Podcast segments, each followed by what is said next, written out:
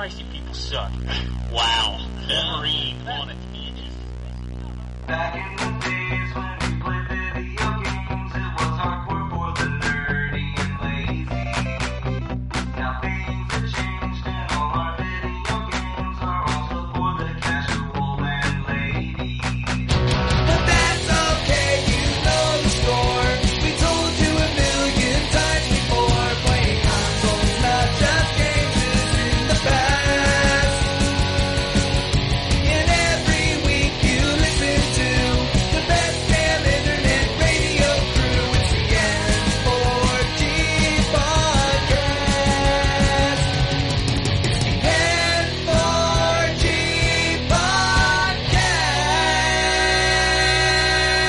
All right, it's time for another week of N4G or Radio.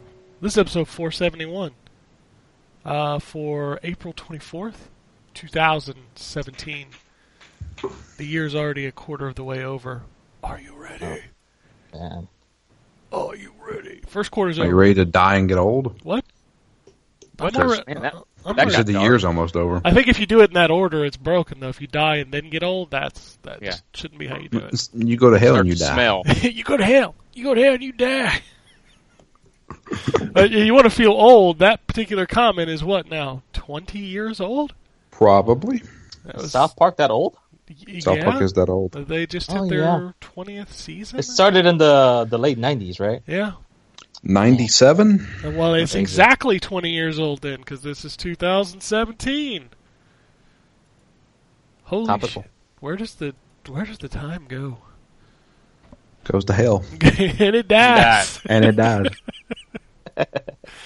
Oh, anyway, on the show this week we've got Drew. hey. Hi. We got Jay. Hey. now. And we got the Wombat. He's going to piss off the entire internet. He gave us a preview before the show. He's like, I'm going to piss off the world. Fire, I'm fired What? up today. Yeah. I shouldn't say that. I'm not that fired up about it. It's just, I was going to say it's Sunday. How fired up can you be? You got to go back Uh, to not- work tomorrow. yeah, not very. Not very. Uh, all right. Uh, Drew, you want to talk Yeah. about some video games? I don't know what I could talk about. I, I thought we checked embargo before we started. I cannot talk about the birthday game. Oh, yeah, that is that out this week? No, that's May 5th. Holy shit. Okay.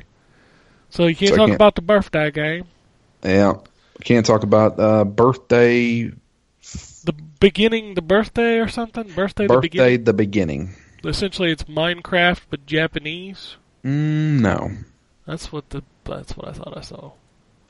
No, but I can't talk about it unfortunately.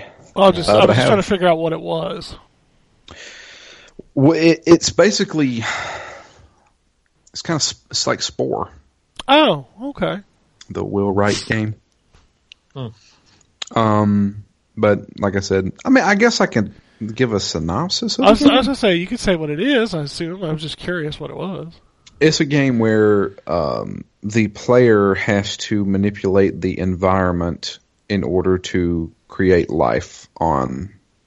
Uh, basically, you have a cube, and you're supposed to create life starting from the, you know, the simplest single cell organisms all the way up to, I, I I guess, humans. Oh, okay, so it is Spore. Got you. Yeah, yeah.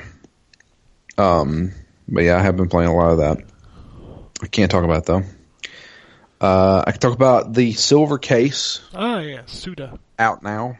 hmm Uh, Suda 51's first game um, came out originally in 1999, only in Japan. I think they had like a fan translation that came out years later, but this is an official release. Uh, it came out on PC late last year, and now it's coming to PS4. Suda 51 is a very strange man He is. Yes. He makes very strange games. I've played a lot of them. I'm actually a fan of his. Um, and I, I would say the the strangest game I've ever played of his was probably Killer Seven. It's a pretty weird game. It's a very strange game, but now that I've played the Silver Case, that is the strangest game I've ever played. Poor Killer Seven. Um,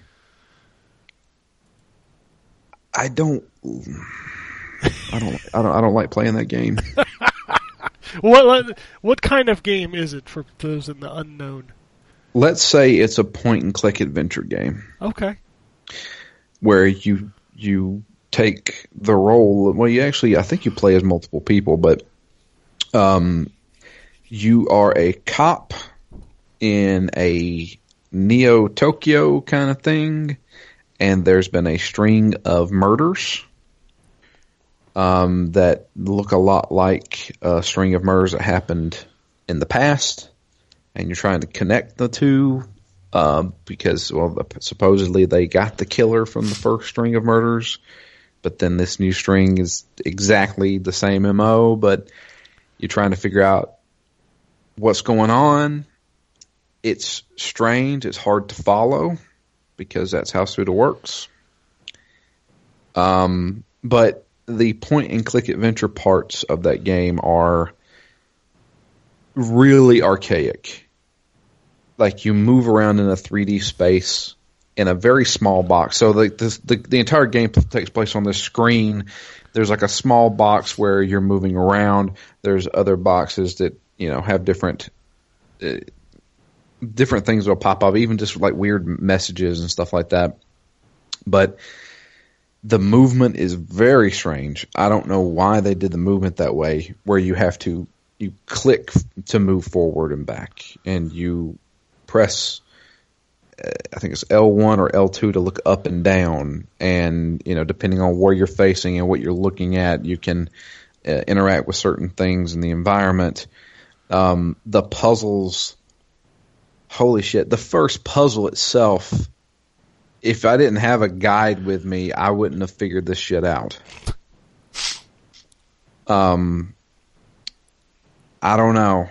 It's not like I- uh, it's not like traditional point and click puzzles where like you find 37 items and then you just try them on everything in the environment. No, I would say this is like a weird hybrid combination of like a point and click adventure mixed with like a a first person dungeon crawler. So it feels like you're in like an old school Persona game or Etrian Odyssey where you're moving forward in in basically squares. Um, but then the the the puzzles can get very intricate. Like I, I guess kind of like Zero Escape series because some of those get pretty tricky. Um, but these are woof, So it seems like you're just not having fun playing the game. Is there anything about the game that you like that other people might kind of latch onto? Because I the mean- game did review okay in some outlets. Like it's sitting on 73 on um, Open Critic right now, which is Yeah. a it's a decent score. It's like better than a lot of games. yeah. So yeah, what do you think? I mean, yeah, I mean the story's kind of crazy. I mean, it's I would say it's grounded in reality as best as it can be. Um, but it's it's like a cop drama. You know, you're you're trying to figure out, you know, uh, who this killer is, what's going on, but there's some weird supernatural things that may be occurring too. Um, I mean, the story. I mean, it's a story-driven game, so yeah. I mean, the story would be the, I, I guess, the selling point for it. Okay, I mean the story is generally why you play adventure games, so I guess that would be a good selling point for the game if that's true. Yeah.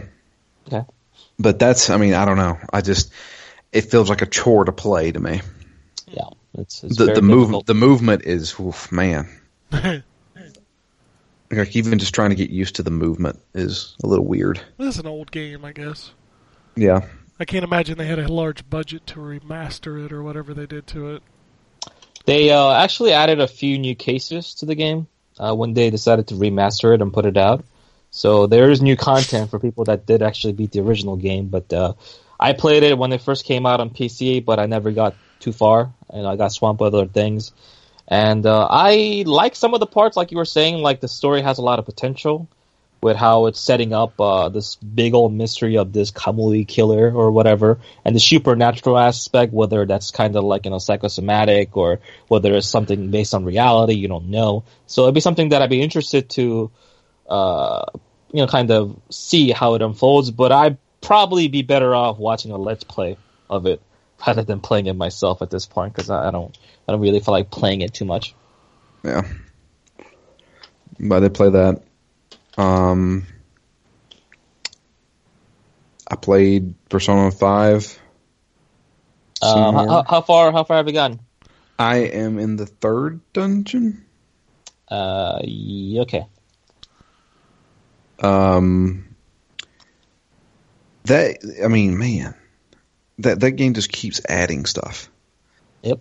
And the thing is, is that they in the original, like Persona four and three and stuff like I say original, but in the Persona three and four, whenever you wanted to develop a social link, all you had to do was really was just find it. But in this one, there's certain social links you can't even begin until you get your, you know, either your proficiency or your guts or your, your different types of attributes up high enough. Uh, they So- had some of that in Persona 4 as well, but not as much as there is in Persona 5. Yeah, there's there, there's multiple social links I can't even start yet. Um, but night, I mean, that's a quality game. I I really enjoy it. Um, it but it, that's one of those things where you have to have the dedication to put in the time for it. Um, and I played a lot of Overwatch. Yeah. I just that's what it that's what it all goes back to. Yeah. It all just goes back to Overwatch. I hit level 300 last night. Oh, damn. Yeah. I'm not even that high. It's, it's always, always always matches now with like four and five hundred guys, and it's getting starting to get serious. I wonder if there's like those like level 1,500 guys in, on the Xbox as well. Uh, the highest guy I saw was nine hundred sixty-two. It's still pretty high. Yeah, it's. I mean, I'm sure I'm not playing with them yet because we're not there. Right. But yeah, there's definitely. I've seen. I see silvers a lot more frequently now than I have for a while. Yeah, got my third star last night. Like, holy shit, I play this game way too much. It, it is a game that just keeps on giving for sure. Yeah, it's weird because they're. I, truthfully, I really want them to make that Kings Row map like a alternate version in the regular game. It's uh, gotten a lot of positive reception, just like how Junkenstein did as well. So I have a feeling they're going to do a lot more PVE stuff. If not, make like a dedicated horde mode at some point. Oh no, no, I, I want the map. Uh, like in rotation in with Kings Row, like in the in the regular payload map. It's the same though. it's the same, yeah, but same it's map. but it's a different color scheme. It's brighter. I guess. I, So I it's just like a daytime like, yeah, like a skin version of the map, like they've done with like the holiday maps, like the the you know the Christmas stuff laying around. Hmm, just maybe. just make it just make it an alternate version that that you know flows in the regular rotation. It'd be a nice change of pace. I've Hmm. seen I've seen all those maps a million times except for Hanamura. Hanamura is like the lowest rotating map on Xbox. It's ridiculous. Is that is that by design or? I, I, it might just be my luck. I, I don't Hmm. know, but like every time, it's kind of become like a running joke when we play. I'm like, are we gonna play Hanamura? Nah, probably not. Uh, would- I play Hanamura all the time on PC, so I, don't know. Never. I, I played it once last night through like 20 matches. I'll tell you this: as far as the competitive stuff goes, they've changed the competitive to where uh, it's now a percentage. Like so, you have to cap um, a point uh, by a percentage, not just you know if you get the cap or not. So they, they did it to make sure that nobody that that there'd be very few um, draws in competitive. And because of that, Hanamura, if anybody doesn't know, Hanamura is like one of the easiest uh, points to. The first point is one of the easiest to capture. And I swear it would. It did. They didn't even give us like if you if you get wiped once, you're screwed kind of thing. Um, and it really pissed me off because all they did had to do was stand on the point for one second. That was it. Well, that just means you, you guys didn't do enough do enough of a good job on your attack phase, though. Yeah, but I mean, if if well, yeah, no, I mean that was the thing. It was like both of us, you know, held off the whole time, but then after both rounds, we went to a tie, and then they had to do a tiebreaker, and the tiebreaker was, oh, Tracer just you know skipped past everybody and jumped on the point for not many- even a, a split second. How many times Well, have you been playing on any map where within like the first 30 seconds you'll hear, I'm taking the point? Yeah, Um, in that case, all you all you have to do is just keep one person on the point. They can never they can, they can never get like one percent on it. But I know what you mean. Like when the system is new and people are not aware of what needs to be done, like I can see people just sneaking around and just getting that one or two percent needed to get the game. yeah. Stupid games taking up my life. Yeah, that's Overwatch has ruined me as far as playing games. Yeah, yeah. Like even last night, you asked me if I wanted to play Marvel, and like even if I hadn't decided to wait for the character wipe, I was already you know knee deep in Overwatch, so I was going to tell you no anyway. Yeah, Fucking Overwatch. Well, I mean, I was into Overwatch probably more than you guys, and I stopped playing that to play other stuff. So there's there's a way. I Yeah. took I took like a two week break before this last event, and then like as soon as it's like crack, like as soon as I took that first hit again, I was I was on it every night. yep. You get that you get that first loot box that's free, and you're like, you got any more of them loot boxes, man? I'll tell you what, this has been the worst event for me luck wise. I've only gotten two of the skins, and they're for two Yeah, characters. I don't play a ton of. I got I got Torb and and Ryan's skin, and I don't play them a lot, so I got Reinhardt and Mercy's. That's Yeah. all I've got. I got Genji from my first box, and I was like, yeah. The. Genji skin is cool, but truthfully, I don't play like his and Widow's are the best of the bunch, and I don't play either of those characters very much. Eh, maybe played give them give you an incentive to play them or something. I don't know. Eh, I haven't even played as Ryan since I got the skin, so I play a lot of Ryan, so I did finally get an Orisa skin. I play her a lot, and she, it, her the skin I got, she looks like a, a robot dog. it's kind of awesome. But yeah, I mean that's I mean honestly that's all I've really played. Review games and and then just Overwatch. Well, hopefully you'll be playing a big review game next week. I guess. Yeah, you, you excited for that? Yeah, Does it does it start with does it start with a P? Starts it with a P. does. Okay, cool. Hopefully, we'll have that next week. I'd I, like, I would um, like to have it early. That would be nice. You know, You know, here's the thing. I don't know what to expect from Prey. I don't either. I haven't followed it like at all. I, I haven't either. I, like I, I saw that first cinematic trailer, and I'm like, okay, so it's supposed to be like a System Shock kind of game. Yeah, it's got kind of that um, the futuristic sci-fi kind of weirdness to it. I don't know. It could be the sleeper hit of the year. I mean, Bethesda's first-person shooter games have been pretty damn good lately. So Well, yeah. I mean, I'm I'm definitely excited to give it a shot. Yeah. Well, n- without spoiling anything, I've seen one recent video, just kind of on a whim because I didn't I didn't know what to expect like you guys. Uh-huh. But what I saw in the footage is that uh, the aliens and uh, you as well, after a certain point, are able to possess basically anything within the world, and I mean literally anything from like corpses to pieces of furniture. Like they can you can possess like a cup or like a pencil or something, right? So when you're looking around an environment, literally anything can be a monster. And you kind of have to be on your guard and use that to your advantage uh, in some ways because if you destroy the object or something, they can kind of destroy that, destroy the enemy easy. But uh, if you if you don't see them coming, if you if they sneak up on you or something like that, that can be bad news. So I think it kind of breeds that feeling of paranoia, which is something that you don't really get too often in uh, in video games. So that that ought to be interesting. Yeah. so it's Geist. Can I can I possess a bowl of dog food? Probably if there is bowls of dog food, but it's Geist ex- if all the other enemies could also do the same shit that you do, Oh well, there which you is go. kind of terrifying. Yeah. I don't know. I'll play it probably Yeah, eventually. that's- me too. I'll play it too. All right, But yeah, that's it for me. all right. Uh, Jay, you want? Okay. Uh, well, I played a lot of stuff. Um, and before I go over my like like final thoughts about what I you know what I think about Persona Five and all, I'll talk about some of the review games that I played. Um, you know, because we had that one week break, I'm not even sure what I talked about two weeks ago. Yeah, I don't remember. I usually only go back a week when I do that.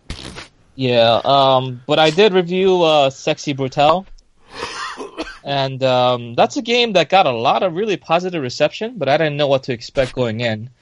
And that's kind of a neat game. You're um, you're able to relive a 12 hour span of time where a bunch of people in this mansion are getting killed off left and right. And uh, you can kind of rewind time and try to save them. And that's what you do. You just kind of go around saving people. But the problem is you can't actually directly intervene. Uh, you know, you can't be in the same room, you know, just like grab them by the leg or arm and say like, yeah, you can't go in there. You're going to die if you do. Because if you're in the same room with somebody, then something bad happens and you start dying. So you can't you can't do that. So you kind of have to sneak around. You have to hide in like closets. You have to hide in the other room, look through keyholes, see where they go, and try to figure out a way to save them indirectly. And uh, I like that. And it's, it's a fun concept because that's like reverse hitman. You know, you're stalking someone not to kill them, but to save them. And I thought that was neat.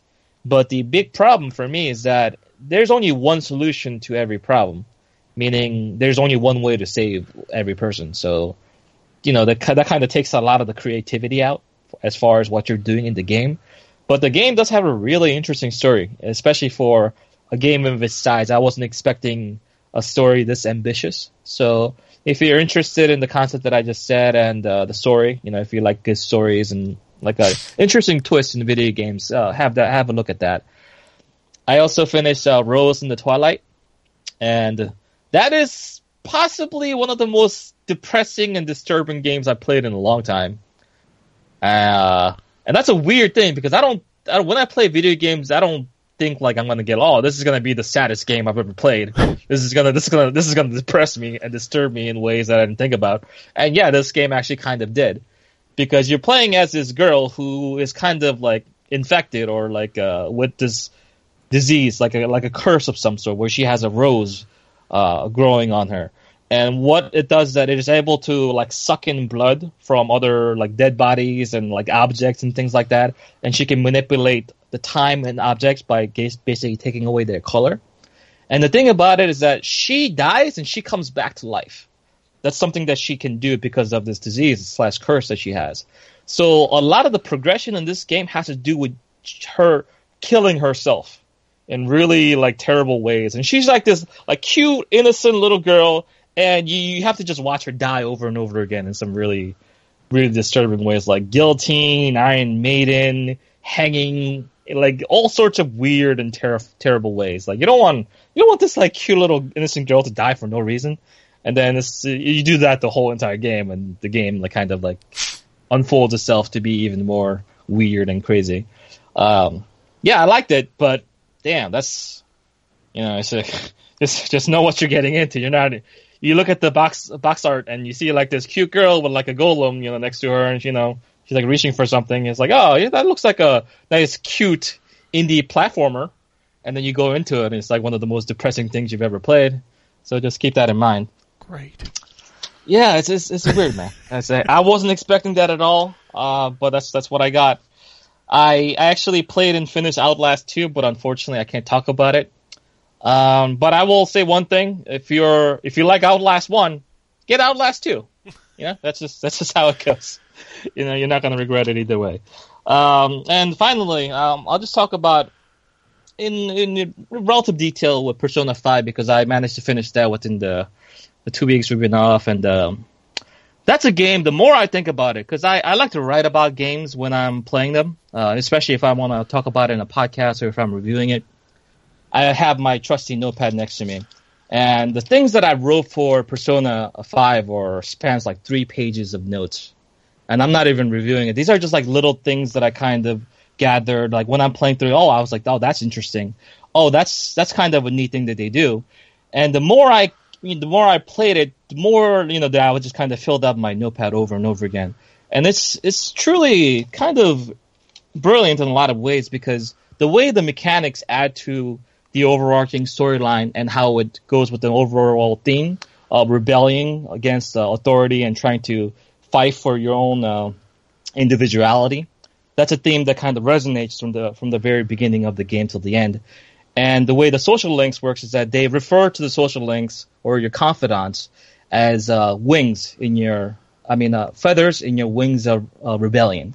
which I thought was uh, really really beautiful in a lot of ways because that's what it feels like as you're kind of learning the things about these other people. You see how they've been wronged by society and wronged by other people uh, in authority. Uh, and how they they're being taken advantage of, and helping them out, and kind of seeing them grow as characters is always a very heartwarming uh, kind of thing to do. And you know, from a from a gameplay point, everything that I liked about Persona has kind of been revamped and renewed in a lot of ways. Uh, all the the combat, the dungeons, uh, the social links, everything just feels more meaningful. And um, one other thing that people don't mention because I guess no news is good news in this aspect, but this is one game without any any technical issues at all. You're not going to have any frame skipping. You're not going to have any slowdowns. You're not going to have any crashes. You know, like if you think about all the like AAA games that's come out recently, you think about games like like Zelda, you think about games like Nier. Those games all had their you know fair share of technical issues. Um, you know, even even games like Yakuza Zero and other games that I've all you know, even Nioh had some issues as well. A few, you know, far between, and they kind of vary in uh, how how crazy they they kind of get. Zelda probably being the worst of the bunch as far as the the severity of the problem goes, but Persona Five doesn't have any of those problems. It's such a it's such a polished game from the very beginning of the game until the end. And when you're talking about a game that takes normal people about 90 to 100 hours to complete, that is an accomplishment. That they were able to polish every aspect of this game so well that there isn't a single problem that you will run run into the, uh, throughout the course of this game. And without without going into like story details about everything with all the characters, they where Persona 4 and 3 they kind of leaned too much on their tropes like things about like Chie liking steak too much and Yukiko's dumb laugh that she always does. Persona 5's characters feel more human because they have these little you know quirks as well, but they don't lean into them as much. They're more they're more kind of uh, layered, you know, as as far as their personality goes, and I really appreciated that. And it kind of went along nicely with their personalities uh, because this is a more mature story compared to Persona 4 which is basically like a Scooby Doo anime take on you know like you know find the find the culprit kind of business, and I really enjoy that about the story. This is a story meant to be enjoyed by a more uh, I guess like an older audience, so to speak. Uh, even even though it's kind of set in the whole you know cliche high school era and stuff like that. And lastly, when I finished this game, and I finished clocking clocking in at about seventy five hours, and that's quick compared to most other people. The first thing that I did after finishing the game is that, uh, you know, I enjoyed the credits and everything, and I immediately went to New Game Plus. When you play a game for 75 hours, and the first thing you want to do after finishing it is to start over again, you know you have something special there. And I feel like uh, Persona 5 is going to be one of those games that's going to be talked about for a long time to come. And it's going to be a part of the dialogue because they're going to they're going to release a new version of Persona 5. It's going to be like a Persona 5, like, you know, definitive or whatever. Yeah, They've already to put in a. Switch. Uh, oh, that guy that you mentioned. That was, that pretty funny. I do hope that it does come to the Switch because, for the love of God, switching games and Persona 5 would be great on the go, you know, with like you know, hibernation and stuff like that. So, yeah, but uh, final thoughts Persona 5. And I didn't write the review, but if I were to have, uh, the subject or the, the title of the review would have been Style and Substance. The easiest easiest subject slash title that I could think of. It just came to my mind like instantaneously as I was playing through the game, and I'm surprised no one used it in their review. And that's a shame because this is a game that doesn't choose between style or substance. This is a style. This is a game with style and substance in spades. And yeah, yeah that, that's it for me. All right. So Ryan, you ready to blow up the internet?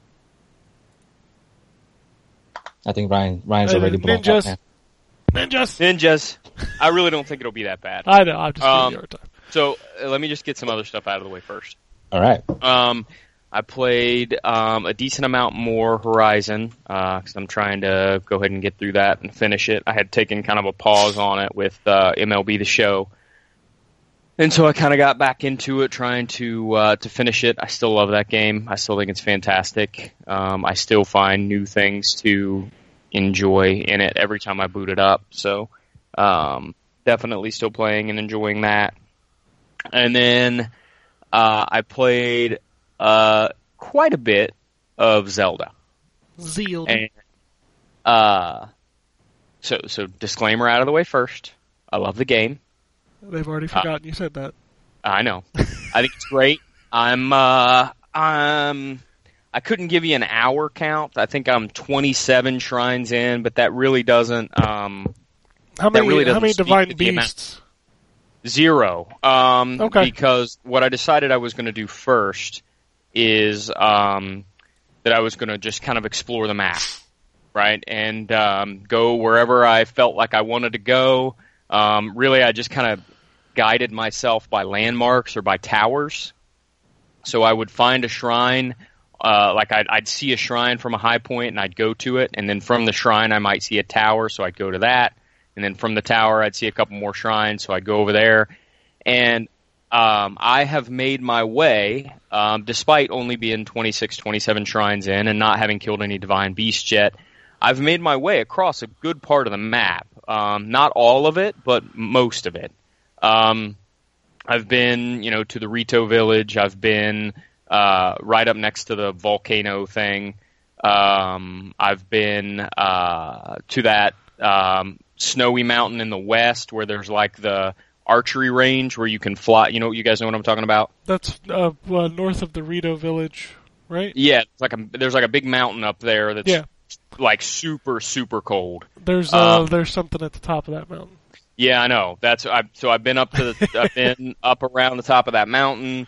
I've been uh, most most of the places, right? But I wasn't really my goal wasn't really progression yet. Um, again, I'm playing this game with a six year old, and so what we do a lot of times is, oh, that looks cool, let's go there. That looks cool, let's go there. That looks cool, let's go there. Um, so my uh, which has been a blast. It's been awesome. You know, I love the. I've mentioned before. I love the travel in this game. I love the climbing, despite the fact that I think you tire out a little too fast. Um, but here's my frustration: is one of the main selling points of the game, right? Is go anywhere, anytime you want to. Um, you can fight any of the beasts in any order you want to. You can go to any of the shrines or any of the towers anytime you want to. You don't have to kind of do it in order, which is great, um, and would be fantastic if it weren't for the stupid weapon degradation system that really puts a damper on your willingness to explore. And here's why. Um, I spent the last two times playing it in some of these sort of far off places that I know most players aren't going to go to first, right? Most players probably went to Kakariko Village and then kind of wandered up northeast over tor- towards the Zora and um, kind of followed that path. And I know that's the path the game wants me to follow because of the damage that the the, the weapons do that the enemies have right? So up in that direction, most of the enemies have your clubs that do like 12 or 13 damage. Well, the last couple days have been a lot of fun because I've been fighting stronger enemies with weapons that do like 40 damage um, with sort of weaker stuff. So it was a challenge, but with all the different, it, it was a good example of how good that combat system can be um, when it wants to be. There's a million different things you can do to kill enemies that are stronger than you and take their weapons. In just about, I have played almost, I shouldn't say that. I've played a lot of open world games. And in just about all of them, one of the primary hooks for exploration is if I go somewhere I'm, quote, not supposed to go yet, it's going to be tough, but I'm going to get good gear out of it right? I'm going to get good loot out of it. I'm going to get good weapons out of it. And that's the case here. But the problem is now that I'm going back and I'm going up to like where the Zora are, I don't want to fight anything. I want to run away from everything because I know if I use my powerful weapons on them, they're going to break. And the only thing I'm going to get to replace them with are weapons that do like 12 or 13 damage. So I lose my powerful weapons that I got by fighting strong people by going back and killing trash mobs. That's the opposite of how it's supposed to work. right? I'm supposed to build up on the trash mobs, fight stronger people, get their weapons, and then I can go back and kill the trash mobs easier. That's still the case here, but now I have to worry about those powerful weapons breaking and replacing them with junk. That to me is backwards.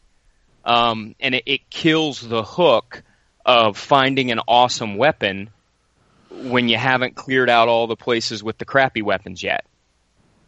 Uh, so I know this is a frustration of my own design because I, I didn't play it in the right order.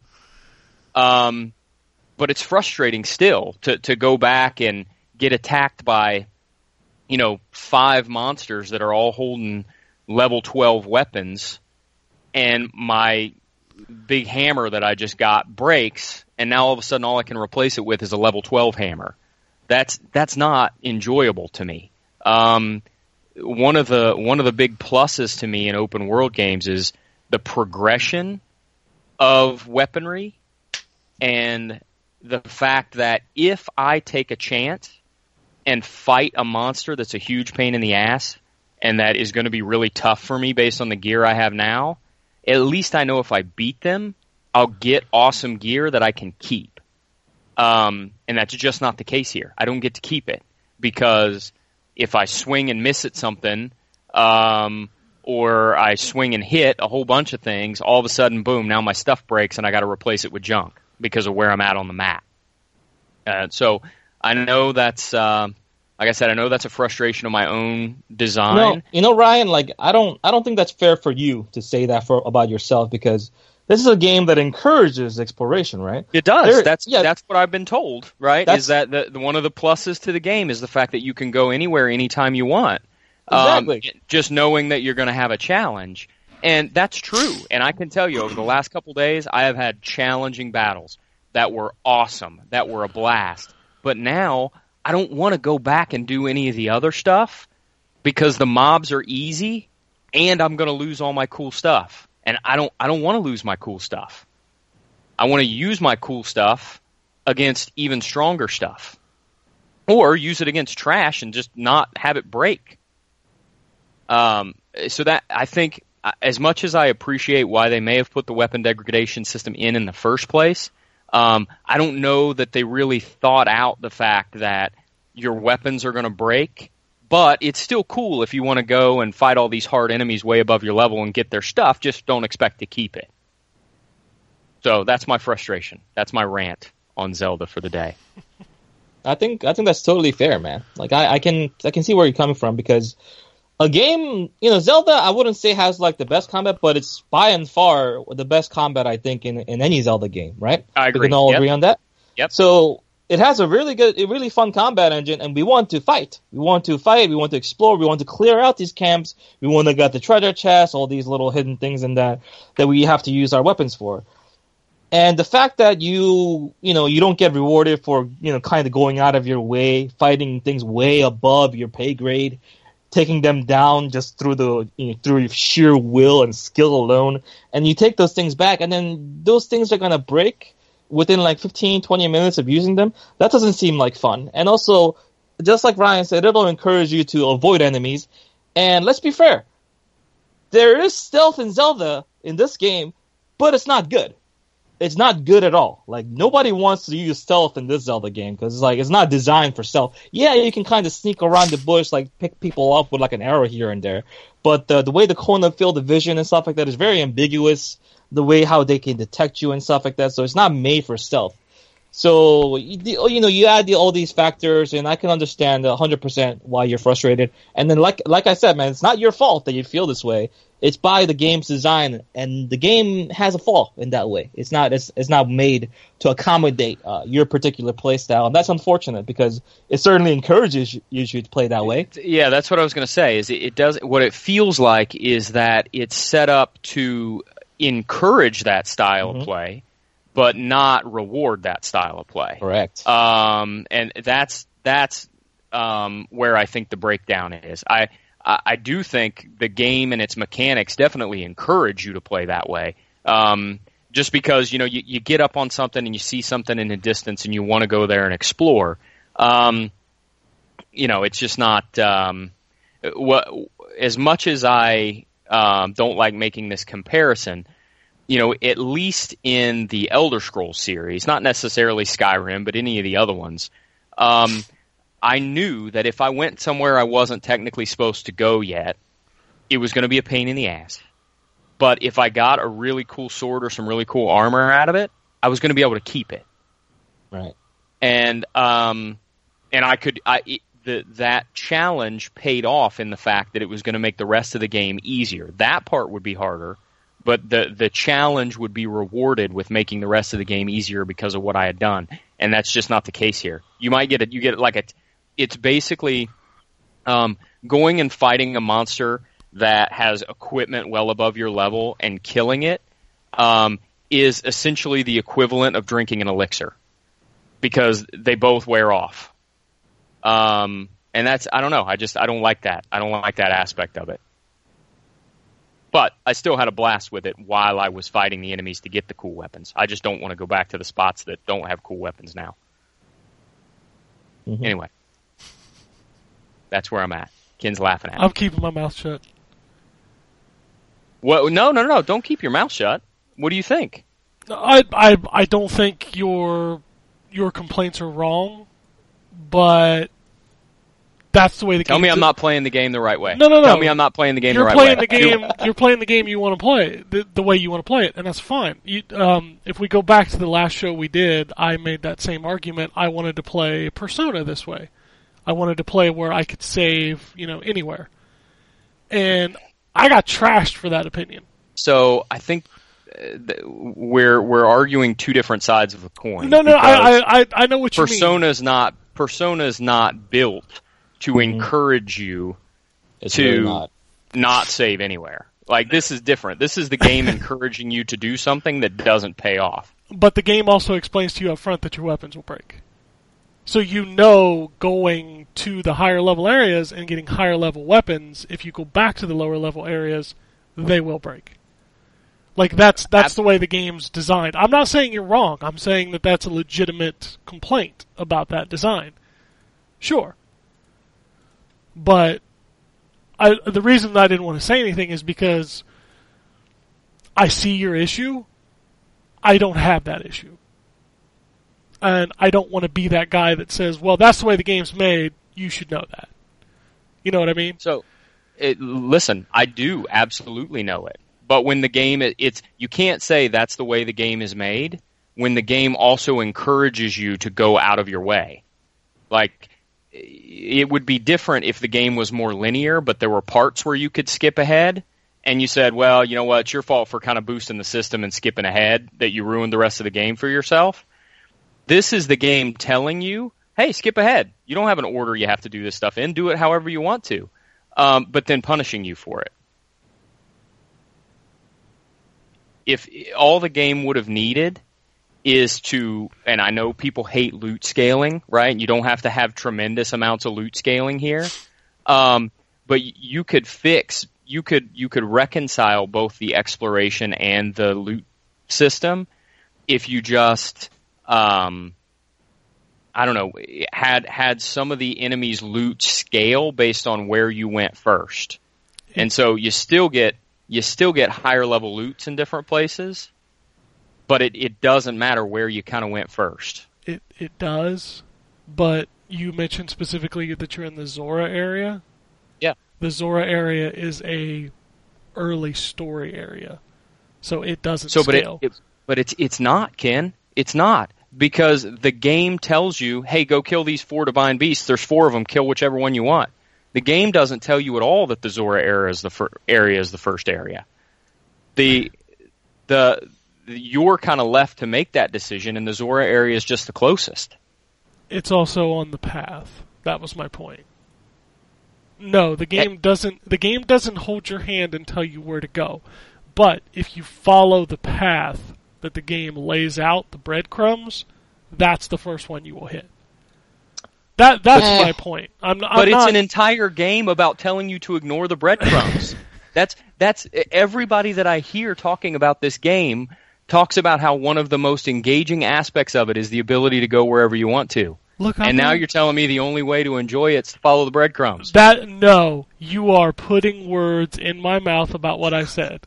I said that's the breadcrumbs it leaves you. I never said that that is the way the game. That I never once said that's the way you're supposed to play the game. But but I'm telling you what my frustration is with it, and you're telling me that my frustration is my fault because I didn't follow the breadcrumbs the game laid out for me. No, I started the conversation by saying I understand your complaint.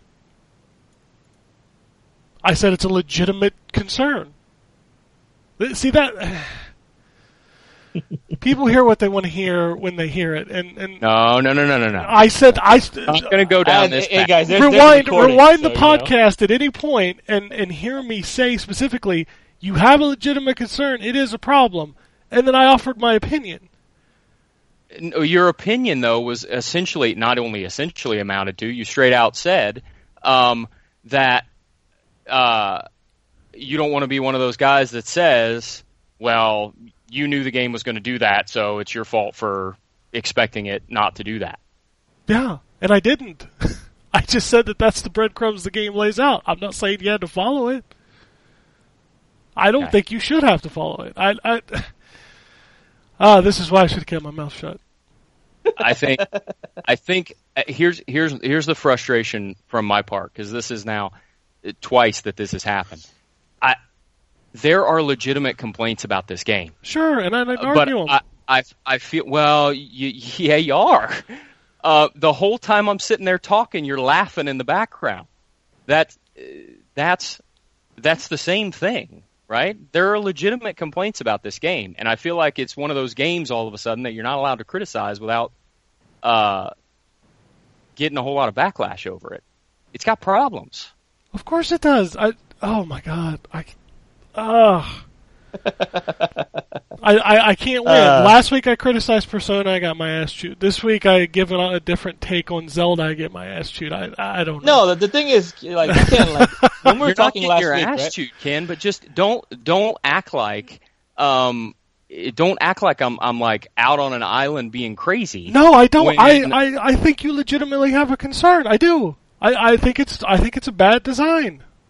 I, I'm not arguing that. I, I, So then we then we are in agreement. It's bad design. Sure, I never said it wasn't, but I'm just I offer a different opinion, and I feel like I'm I'm vilified over it. Oh my god, it's a fucking So- video game. At the at the end of the day, hopefully we can agree it's bad design. Right? I don't like I. And if it's- Ryan just really wants that W, man. no, no, no, no. It's listen. If it's it's either bad design or it's I'm playing the game wrong. If there's it's not one or the other. It's either bad design or I'm playing the game wrong. I've never said you were playing the game wrong.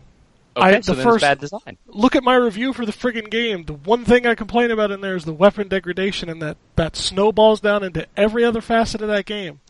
If they'd have just You know- left it, if they'd have left that out, So it's not that I didn't follow the breadcrumbs. It's bad design. Instead Right? of focusing on what's wrong, what would have been the way to fix this problem, right? I just don't. let's tr- let's keep just- weapon degradation in the game. Uh, I know what you're talking about the weapon scaling, but I think that's that might be slightly impractical as far as uh, because you know you, you get all these rewards and stuff like that in shrines, right? That's one of the incentive. You do the shrines, you get all these like really cool weapons and stuff. So Yep. if you take away those weapons and they end up becoming becoming duplicates, the shrines wouldn't be rewarding. So you would make a different problem on another front. Well, but you still get a you still get a spirit orb, right? So they're rewarding from that. The I I'm not doing combat shrines for the weapons, quite honestly, because I burn through a lot more weapons trying to kill the guardians than I actually gain back from them when I kill them. Right. Um, I'm doing them for the spirit orbs. Okay, so you think that's a sense spirit orbs are, are, are enough of a reward for all the shrines, and that's it? Yeah, absolutely. Hmm. I mean, it's nice that they have like treasure chests hidden in them and something just for fun, but that's that's not what drives me to the shrines. What drives me to the shrines is the spirit orbs, so I can get my heart containers up. You know, now that I think about it, I think that's actually fair. Because spirit orbs are just just like the you know currency to have, right? You don't Right. need anything else. That's like it's the most have. important currency in the game. Okay, I'm with you there. Okay, sure. Get get rid of uh, get rid of all the weapons in the shrines. Maybe keep like one for like like one legendary thing or whatever, and then um, keep the armors. Armors are fair because wep- uh, armors don't degrade, and uh, just get rid of weapon degradation. There you go. Boom. Easy. Solved. Problem solved. All right. Moving on. So anyway, that's my take on Zelda. And Ken can hate me. I don't And hate you. Ken can be Ken can be the worst human being ever because I criticized his game. I'm not. Uh, I'm laughing Just because wait until the- Injustice Two comes out, and when Injustice Oh, Two comes can't- out, I'm gonna tell Ken that it sucks and it's not as good as Street Fighter, and we're gonna start this whole thing all over again. you Oh, wanted to know good. why I was laughing in the background, and it's because you're right. People on the internet can't handle criticizing their favorite game. I was not laughing because I think it's funny that you're criticizing a game that I think is infallible. Well, the design sucks, and it's a great game, and I that's why I'm so I'm so fired up about this game because it is a great game let down by some really just bad decisions. And that's a I- bad decision. I don't disagree that it's let down by some bad decisions, but I also I am in that camp that I don't think there's a better open world game. And you're never going to convince me otherwise because that's how I feel. But I'm not blind to the problems the game has. So let me let me let me ask you this question because I think this is probably an important difference between us. In your opinion, what is the benefit to exploration in Zelda? What's what's the benefit to not following the path? The benefit in that game is is just the discovery. It's it's one of the things about Zelda's exploration that I love so much more than every other open world game is that nothing in that game feels copy and pasted. Like Elder Scrolls is extremely guilty of this. Whenever I'm exploring in Elder Scrolls, I feel like I'm looking at the same 13 areas over and over and over again. Like nothing feels That same one puzzle that they use for every stupid dungeon. Yeah, every dungeon feels like it was randomly. So okay, uh, that's that's probably a better It's way to describe it. Just because it describe was. Exactly, and it that's and it feels that way, and it and it breaks the lore, it breaks the immersion. Whereas in Zelda, everywhere you go feels like it was handcrafted, piece by piece. Like everything feels original. Whereas in So- Elder Scrolls, I just felt like they threw some paint at a canvas, and that's what you got. So I'm not going to disagree with you on Elder Scrolls. Now, let me back that up. I'm not going to disagree with you on Skyrim. Um, Morrowind was a completely different beast. Um, but how about something like The Witcher 3? The Witcher three. The Witcher three did it better. Um, there are a lot of like. I guess the best way to describe it is like in Zelda, I can tell you. I mean, in, in, in even in your description of it, you were saying things like, "Oh, to the northeast there's this, to the west there's that." Mm-hmm. Like it has very distinct landmarks and locales. In The Witcher three, I remember the first area, and then in the second, you know, the other areas, I remember the island. But most of the the landmass to the south felt like it didn't have distinction to it. Like there were landmarks, like the tree with the people hanging off of it, and um, you know, certain areas, like when you get later in the game and you take the ship to the desert, like there are memorable pieces, but not the entire world. It didn't feel cohesive. Um, Sure. it's still amazing. Uh, you know, The Witcher Three is. I mean, God, I gave it a ten out of ten. I like Right. that game a lot, you know, but again, I still think Zelda's world is better. I, that that's just me. So, from my standpoint, I will say that I agree with you. The strongest point of the exploration in Zelda is the uh, what am I going to find over here? But the only reward to that is oh, cool, I got to see something. Um, which, quite honestly, if I follow their path, I'll probably see eventually anyway. There's there's no point in me going there now, other than oh, I got to see it now. Right? Sure, I sure. would just I would just like it if there was a benefit to me exploring the world um, that was tangible and long lasting. Um, And outside of finding shrines to pump up my um, spirit orbs, there really isn't. The, the the benefit to exploration in Zelda is, oh, that looks cool. Let me go there, which is fun. I'm not going to say it's not fun, um, but it's not enough for me, at least, because if I had just followed the path, I'd have found that stuff eventually anyway, right? Well, I mean, Um, I, I assume some of it you would find, and, and, and I get where you're coming from with saying that's not enough for you. But the reason why I like it so much is because that is enough for me. Sure. Like, I can listen. I can respect that, but the um, I, I'm at a point now where I feel like I'm being punished for having explored, and that's where my frustration comes in. no, I, I, like I said when you made the comment, I think that's totally legitimate concern. I don't agree with it because it doesn't bother me. Like, I can boot up Zelda and literally turn off my maps and just walk around for an hour and a half, and I will get what I set out to get out of that game. Because I'm so far in the game now that I've completed everything. I mean, there's literally only one item left on my checklist to watch the credits roll. You know, go to the castle and kill Ganon. And I just haven't done it because I just want to keep walking around, and it's just that's enough for me. That's not enough for everybody, and that's fine. I think the difference there is I that would probably also be enough for me if I was post game, right? But I'm not post game. I'm right in the thick of it, and uh, I, I'm I'm left feeling like I probably shouldn't have explored the way I did. It's it's possible that you know for your particular playstyle, maybe you should have done the four divine beast first. You know, so you had the things that you get from those to kind of, I guess, circumvent some of the issues you have with exploring. But it's not your fault; it's the game's fault for giving you that much freedom and not. You know, there's there's no book that says this is how this person should play this game because there there is no right way to play the game. That doesn't make it better for anybody else.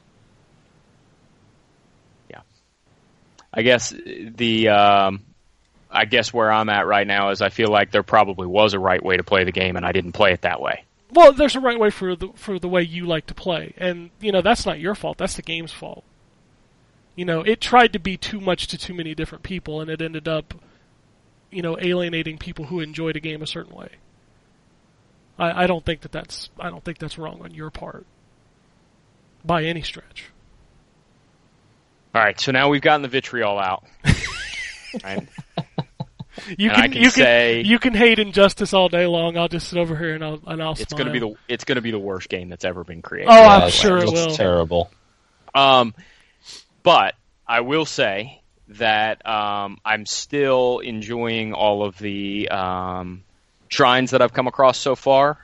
Um, I came across a really interesting one um, yesterday. That was um, it was a, a major test of strength shrine. So you're fighting one of the the strong guardians. But I don't know if any of you have. Well, I mean, I think both of both of you probably have come across this because I think you've done most of the shrines. But it's the one where um, you're fighting one of those guardians, but um, there are no pillars to make him run into when he does his spin attack, so you have to create ice pillars instead. Um, that one was really cool. That was a uh, that was a good use of the game's mechanics, uh, and I find that those uh, the shrines do a better job of just about anything else in the game of reinforcing the core mechanics, which is kind of I think what they're supposed to do. So, um, I'm a big fan of those. Yeah, I mean, there's some garbage shrines out there for sure, but they do a good job. Anyway, that's it for me. And now I will wait for the response. They're coming for you. They're coming for me. They're already doing this. I, they haven't even heard the show yet. They could just feel it in the air. They got that Kermit gif going on where he's frantically mashing the keyboard. thing. Yep. Oh, that's funny. Um, well, I, I played. I actually I did what I said I like to do in that game this week. I jumped into Zelda and ran around for an hour and a half. Um, I think I accomplished one Korok seed Really? in an hour and a half. For an hour and a half? Yeah, I, that uh, and again, that's why I love that game. I just love that world. Korok seeds are everywhere though. Like I, I like trip over them playing that game. Oh, 10 for sure, minutes, for like- sure. I mean, there's 900. There's bound to be one Yeah. every couple feet. You know, Exactly. um, which again I think is another issue with that game. Fucking 900 Korok seed? Like really? And I, I love, I love what they give you when you collect all of them. It's stupid. It's, it's like a golden turd or something. I don't What, know. what was I was reading the other day? A hundred percent speed run of Zelda Breath of the Wild is 50 hours. Wow. That's pretty fast. Yeah, for 100 percent of that game, Yeah. absolutely. But yeah, that's still stupid. yeah. yeah. Mhm. Might be the longest speed run. No, no, it's not the longest. Like a Yu-Gi-Oh game is like the longest. Like yeah, longest. hours. If you're doing a hundred percent run, yeah, for sure. Hmm. Uh, but that's not the reason why I booted up the Switch. I booted up the Switch because I was downloading that Mario Kart. Oh yeah. Yeah, Mario Kart 8 Deluxe. So it's still good. It's still Mario Kart. It's real good. Um, looks super sharp, 1080p. Like all the tracks look better because uh, Did they add anything new, or did they just add the DLC? So here we go. Um, yeah, the DLC's in there. Uh, they did add five new characters. Um, was it King Boo, Bowser Jr., Dry Bones, um, and the Wasn't the Squid Kids? Yeah, the Squid Kids. Um, they added some new carts. Um, there are no new tracks. Wow. Oh. See, now that's just no silly. bueno. Um, But it did come with like the Zelda track and all that other stuff. yeah, right? it had all 16 of the DLC tracks. Which, yeah, there's 16, right? That's that's a good amount. Yeah, so if you didn't buy the DLC in Mario Kart 8, you're getting eight new tracks and I think five new characters from that, which was like the Animal Crossing people.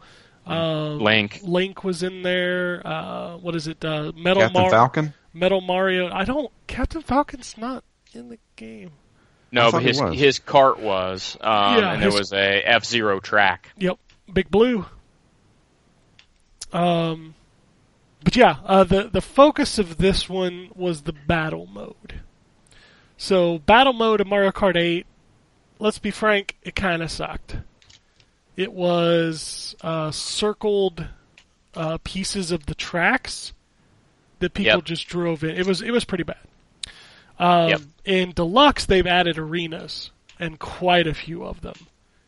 So now you have the, the, the classic balloon battle, but you're not just driving in a circle. Um, they have a, they have added new power ups. So they brought back the feather, which allows you to jump really high. Oh, cool. Um, they also added a new power up called the Eight. It literally looks like the Eight in Mario Kart 8, and what it does is it gives you eight powers circling around you. I th- that was in the base game, wasn't it? Was on it? Wii U? Was it? yeah, yeah, where it just like gives you eight random powers that fly around you. Huh? I didn't know that was Yeah, in that's there. in. Yeah, that's in the base game. Okay. Uh, well, the Ghost is back as well. Oh, cool. so you can steal somebody else's power. Um, also, I want to mention that being in first place in Mario Kart sucks. It still sucks. It's the worst thing ever because The all rubber you banding. all you ever get are bananas and coins, and all you ever do is get hit by red and blue shells. So fuck being in first place in Mario Kart. Uh, but no, if if you have a Switch, uh, Mario Kart, you know, 8 Deluxe is a great pickup if you don't own the Wii U version. Um, it is very nice to be able to play that game portably because Mario Kart is still a fantastic portable game. Uh, it does support split screen on the Switch screen. Okay. So if you want to pull out four Joy Cons and split that tiny screen four ways, Oh boy. you can totally do that. Got to get a couple of magnifying glasses, put them right up against the screen. You're good to go. Yeah, get you some binoculars or something, man. Whew. But yeah, no, it's. I mean, it's one of those games where it's like if you own a Switch, you kind of want a new game. Uh, this is the first one, the first big game to come out since Zelda. Um, but if you owned it on Wii U, and especially if you bought the DLC on Wii U, Uh. there's not a lot here. Mm. You know, It's not a not a not a great start to the Switch as far as the game goes. We gotta mean, it's still- the next few months. I mean, damn, Mario Kart 8's still close to a 10 out of 10. It's really fucking good. It's very good. Yeah. But if you already spent the 60 bucks, it kind of hurts, you know, to buy Yeah. it again. So, There's no. Uh, this is a, this is the dumb question, but I don't know, so I'll ask it anyway. You don't get like a like a eShop discount for owning the original Mario Kart 8, do you? For, for the Switch version? It's Nintendo. Yeah, that's why it was a dumb question, but I had to ask. I don't know. It's Sega. yeah, I mean, we still don't have Virtual Console on Switch. So what's going on? I don't know. Uh, It's Nintendo. it's Nintendo. Uh, so yeah, I played a bunch of that. Uh, it's it's Mario Kart 8. I mean, uh, literally, the review should just say if you didn't already buy it, or if you just want more Mario Kart and you don't have a Wii U anymore, you, you know, it is what it. It's still a great freaking game. So, uh, I played Dragon Quest Heroes 2, but I can't talk about that. Played Sniper Ghost Warrior 3, but I can't talk about that. Uh, I did play Marvel Heroes Omega. So What- the the what PS is that? the PS4 beta is running right now. It's uh, the PC version of Marvel Heroes is being Oh, ported to consoles. It's a free to play Marvel game that's like Diablo. So like on paper you're like that sounds awesome, right? Sounds like X Men Legends. Yeah, you or get, Marvel like- Ultimate Alliance. You get like 50 Marvel people to choose from, Diablo style. Uh, you, you lost me a free to play already, man. So just get Oh. it out. It's good. It's actually really good. Um, Yeah, it's a decent Diablo clone. It is. Um, but what I like about this version is that they've streamlined a lot of the issues I had with the PC version. So if you've ever played the PC version, there is what I would, and I know Ryan's probably going to like have a panic attack when I say this, but Marvel Heroes had too much loot. um, and the PC version made it almost impossible to manage because it would all go in your inventory, and a lot of it wouldn't really be like the the way it looked. Would get really confusing. Um, you also uh, one of the weird things is you also get loot for other characters when you're playing as a character. So, like, say you're playing as Spider-Man, you can get uh, a chest piece for Iron Man, which is weird because you're not playing as Iron Man. Um, and it just it just bulks up your inventory, and that's that. And the characters are the free to play model, so your inventory fills up real fast. Uh, luckily, you can destroy things on the fly, uh, which is good because you'll get about thirty chest pieces uh, for a character that are that are garbage. Like I said, too much loot. Uh, but what the console version has done is they have separated the inventory system. Um, on the PC, it was like old school Diablo, where it was just a big grid, and everything was in there, and it just made it more confusing.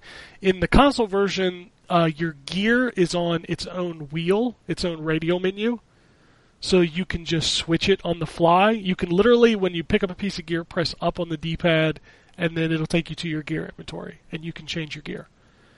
Um, that's kept separate from things like your um, what they call eternity splinters, which are the currency used to buy new characters. You get those Yeah. while you're playing the game. Uh, you will also get crafting items, which are now put in a whole other menu, which is super nice. Yes.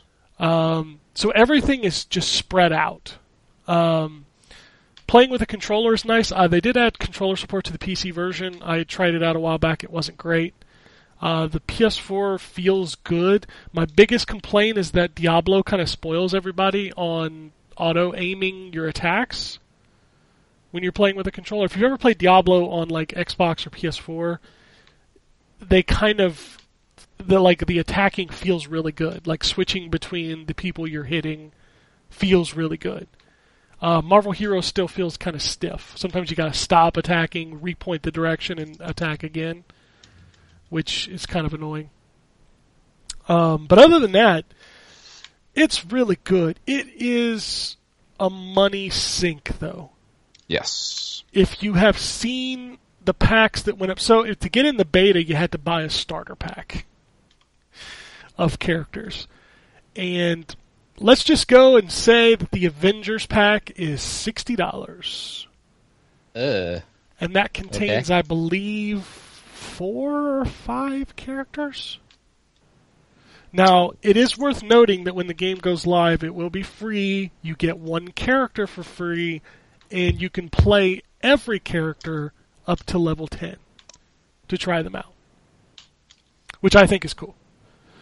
Um, But if you want all the characters, it's going to cost you a lot of money or a lot of time. So, but I don't know. I still like that game. It's okay. Yeah, I mean, it helps that it's Marvel. Like, so, you know, playing as, um, you know, Rocket Raccoon or Iron Man or Spider Man, that's really cool stuff. Yeah. Um, some of the powers are kind of lame. Some of the, it's very grindy. There's lots of just thugs to kill and missions to do, but I mean, it's fine. Go ahead, Drew. Say it. Goddamn costumes. Goddamn costumes. but Still uh, great. It, it's it. I don't know. The game feels more at home on a console than it did on a PC. Like, I I really want to play this when it finally launches. Um, because I love Justice League Heroes, and I loved X Men Legends, and I love Marvel Ultimate Alliance. So, you know, superhero Diablo games, I kind of like them. Yeah. So, uh, and then the last things I played, like I said, I played Overwatch. Um, I did play a game. See, I don't know how long it's been, so I'm just going to pick up. I played City Skylines for about two hours on the Xbox One. They did a pretty decent job of that. Um, that's a really good SimCity game. If you like old school SimCity 2000, um, like this feels a lot like it. Um, it even lets you cheat if you don't care. Like you can get infinite money, which is cool. Um, but no, I really like that game. I will play some more. Of. I'm not reviewing it, so I can take my time and just dick around with it. But uh, that's a fun game. and I think that's it that I can talk about. There's a lot of games floating around right now. I know John. I wish John would have been here because he has he has Puyo Puyo Tetris. I've seen some people play that game. It looks like fun. Oh, I forgot a game. I forgot a game, and it's a good one. It's a good one. I'm playing Little Nightmares. Oh shoot, that's that um platformer game, yeah, right? yeah. So Tell me, tell me. this game is a lot like uh, Limbo slash Inside slash you know platformer, um, but it's creepy as shit, dude. Yeah. What is this game? It's called Little Nightmares. It's uh, it's coming from Namco Bandai. It's out on Tuesday. Uh, you play this this so basically you're playing as a child who is going through. Um, I would say it's probably their their nightmare. It has to be their nightmare. Uh, the game is very. It doesn't tell you anything. Like it, it leaves you to figure out the, the puzzles. So you just literally like walk from left to right. You can actually go into the environment. You can climb up, um, and mostly everything is a puzzle that involves you figuring out certain scenarios. Like there's no combat. It's a, it's just all puzzles. Um, but the design, especially the sound design, will make your skin crawl. For really, it's just like a it's like a platforming game, but it has really good sound design. It like the sound, creepy. like the sounds that are happening. Like you'll walk through areas that are like wet, um, and you'll just hear like this really nasty dripping sounds.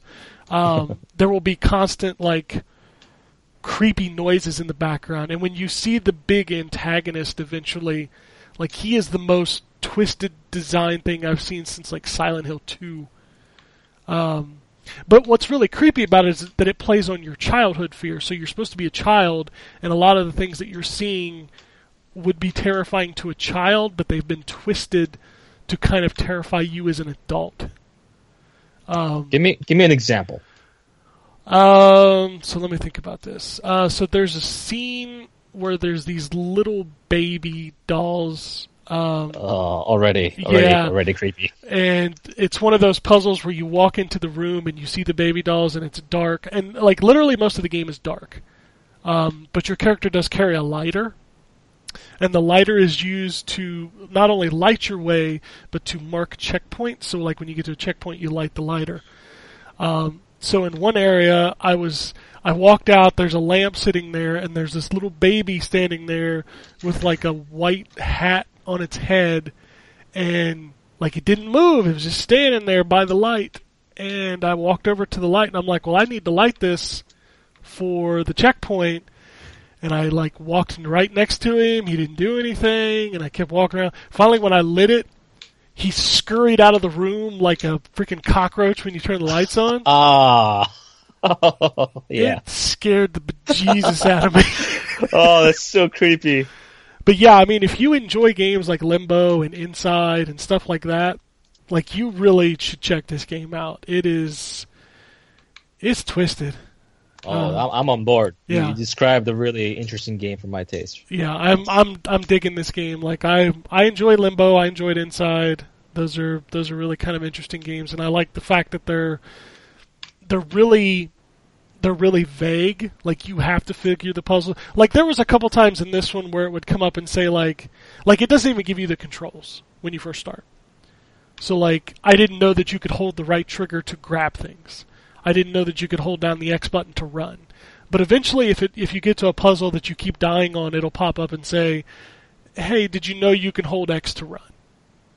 You know, if you haven't done it yet. So it doesn't like throw it in your face, but if it sees you struggling a few times, then it'll kind of give you like a little hint. So, All right. but yeah, I know I if you like those kind of games, I definitely recommend it. It's it's genuinely creepy, and the sound. Or play it with headphones. The sound design is just incredible. Who's hitting spacebar? Nobody. Who you playing? 20XX. Really? I don't know what that is. It's fucking amazing. roguelike Mega Man, It's Mega Oh. Man X remade. It's so good. except it's a roguelike. Yeah, but it's still good. Eh, It's good. I just wish Yeah, it was. I just still wish good. it was a straight game. That's why I was kind of looking at Flinthook. I've heard a lot of good things about Flinthook, and then I heard it was a rogue roguelite, and I'm like, eh, I'm good. What was that? What was that game called, Drew? 20XX. We've talked about it before. We've told you guys to check it out. It's really It's- cool. Freaking great. Yeah, I just wish it wasn't randomly generated. That's my biggest issue. All right, so let's talk about what is coming out this week. Uh, Dragon Quest Heroes 2, uh, Outlast 2, Outlast Trinity, which is funny because there's only two games, but they include the DLC and call it Trinity. Yep. Uh, Puyo Puyo Tetris, Sniper Ghost Warrior 3, Syberia 3. So there's that. Uh, new DLC for Titanfall called A Glitch in the Frontier. Uh, Tom Clancy's Ghost Recon Wildlands Narco Road. That That's actually, the DLC. yeah, that launched last week for season pass holders. Which I downloaded it and haven't even played. uh, which, by the way, Drew, you you have that. Yeah, I know. Uh, I haven't beat the original game yet. I haven't either. I haven't even come close. Uh, Valhalla Hills, the definitive edition. Okay. Uh, what remains of Edith Finch? Oh yeah, I I heard it, I saw footage of this game a while back saying that looks kind of interesting, and then I haven't seen anything else after that. That's this this coming week. Yeah, I could have got you a review code. They asked me about it like a week ago. Oh well, you never asked me, but uh, Well, most of the time when I ask you guys about games, most of you are like, ah, "I'm good." Ah, I'm good. well, I don't remember you mentioning eating fish. no, I, that reg- one, regardless, regardless. yeah, I, I, it was it was around the same time I'd asked about a different game, and everybody said they were busy, so I just ignored it. Ah, okay. Uh, Little Nightmares and Nova One One One. Hmm. Let's see. Check the other systems. Uh, all the same there. Let's check Switch. Anything coming for Switch this week? Puyo Puyo Tetris. Uh, Kamiko. Constructor. And Mario Kart 8 Deluxe. That's out on Friday. Uh, Shovel Knight Spectre of Torment is coming to the 3DS. That game is like launching at different times on different machines. It's kind of weird. Maybe that's just kind of plan to make the game relevant by releasing it in different platforms at different times to kind of you know stay in that new release window for you know. I don't know. Yacht Club. Games has been pretty uh, transparent about it, saying that a lot of it has to do with um, uh, certification. Okay, I So, can buy that. like a lot of different. I mean, it's free. It's a free upgrade if you own Shovel Knight. So it's just Oh, launching over time. Uh, I don't have any cool PC names. I mean, uh, the best one I got is Train Harder. That's it's yeah. Train harder. I read it as like a like a like a locomotive. Like it'd be an action movie that took place on a train, starring. Don't like know. die die hard but train hard. yeah, like Train Hard. You know. That's that's kind of that's the only reason I thought it was funny. That's how I read it. Fantasy Farming Orange Season. That's coming out. Orange season. Orange. Orange, you glad I didn't say banana? Bah! I'll be here all week. Let's talk about news. Uh, so, two things that have been rumored for a while were confirmed this week. Uh, the first one is Call of Duty World War II. Yep, that's been confirmed. It is real. Uh, the trailer, I think, is this week, like the 26th. I want to say. Um, it's the yeah Sledgehammer Games. It's their game. Uh, what's the what's? Let me gauge the hype level in, in the podcast here for that game. What are you guys feeling? I think this is the wrong podcast to ask that question. You know Well, what? that's- though? that's what I mean. Call of Duty game. And after Infinite Warfare, Yeah. um, I'm actually looking forward to the single player narrative in that Okay. because I like I really like the single player in Infinite Warfare. I thought it was fantastic. yeah, but this is But that was done this by di- someone different. Yeah, this is No, no, no. I I know, but it sort of that game sort of reinvigorated my desire for a Call of Duty like Okay. uh, single player experience. How do you? But how do you feel about going back to WWII? I think it's I think it's a great idea. Honestly, I think they've um, I think they've been away from it long enough that it's probably uh, it's probably time. How many years has it back. been since World World at War was the last World War II game, right? I think it was. Yeah.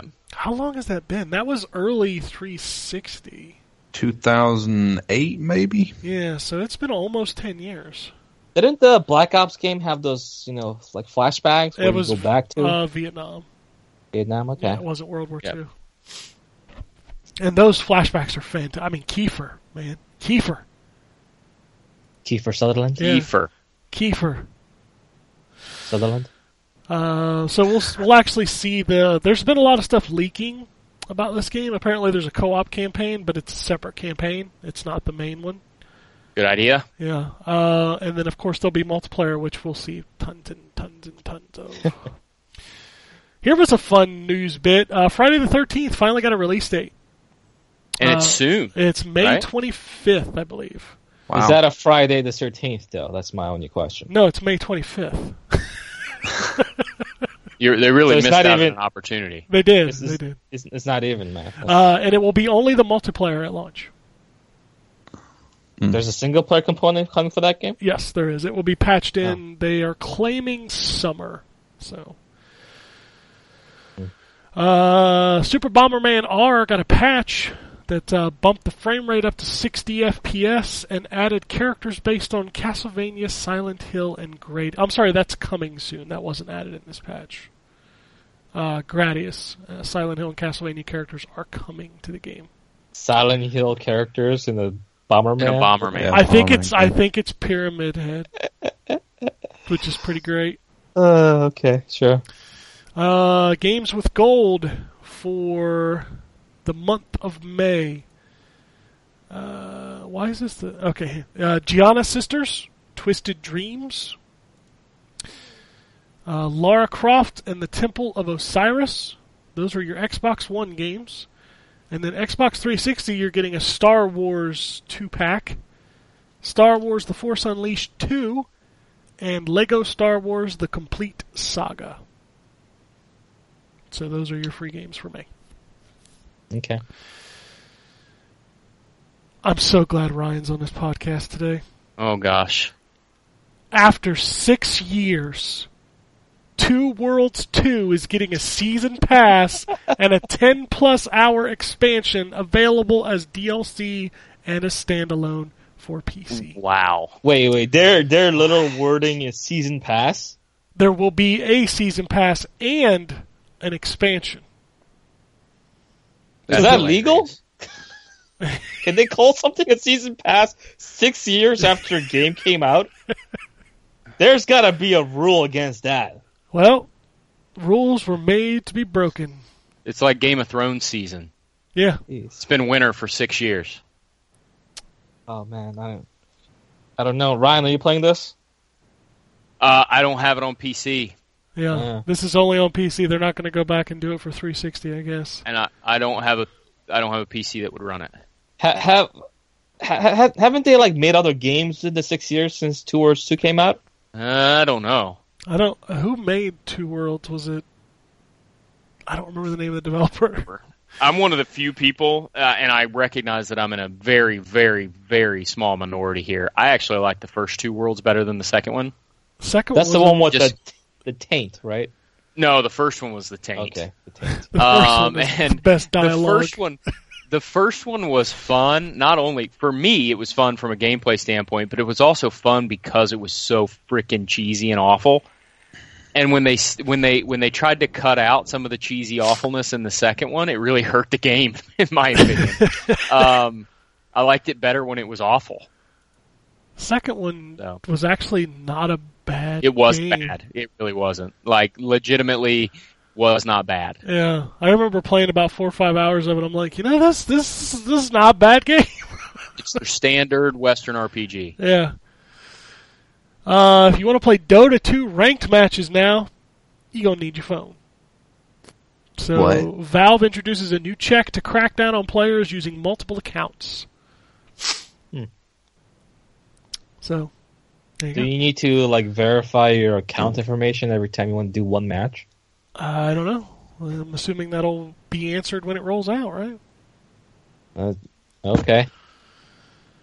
Uh, City Skylines, we talked about that. That's out on Xbox One. Uh, Final Fantasy 15's next free update revealed. Um, let's see here. This is my favorite quote. According to Nova Crystallis, the update will add, quote, additional features for PlayStation 4 Pro, one of which is a new mode that allows the game to have a, quote, stable frame rate and comfortable play. Comfortable play. That's their wording. it- that's what it says. Well, I mean, that's really nice because I I've always felt very uncomfortable playing Final Fantasy 15 on the Pro. So, you know, that's nice. Uh, I understand my situation. Additionally, subtitles and menu screen size can now be magnified. Timed quests will also start up again, along with a ranking system. Extravagant weapons can be obtained from them. Furthermore, a new sticker has been added for the regalia, customization, along with the new music for the music player. Uh, launches on April 27th, so that is this week. I don't hate Final Fantasy 15, but I kind of want them to get over at this point. Just kind of do the next thing. Well, they still do the got next they thing. still got three DLC packs coming, right? I thought they already did Gladios. Isn't there only two more to go? So yeah, you're right. There's only two, but yeah, there's still two more to go.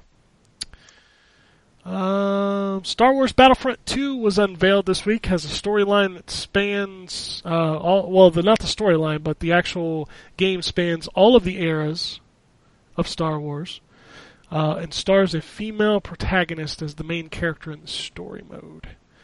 Uh, we'll also have dedicated servers. Star Wars Battlefront 2 is looking pretty hot.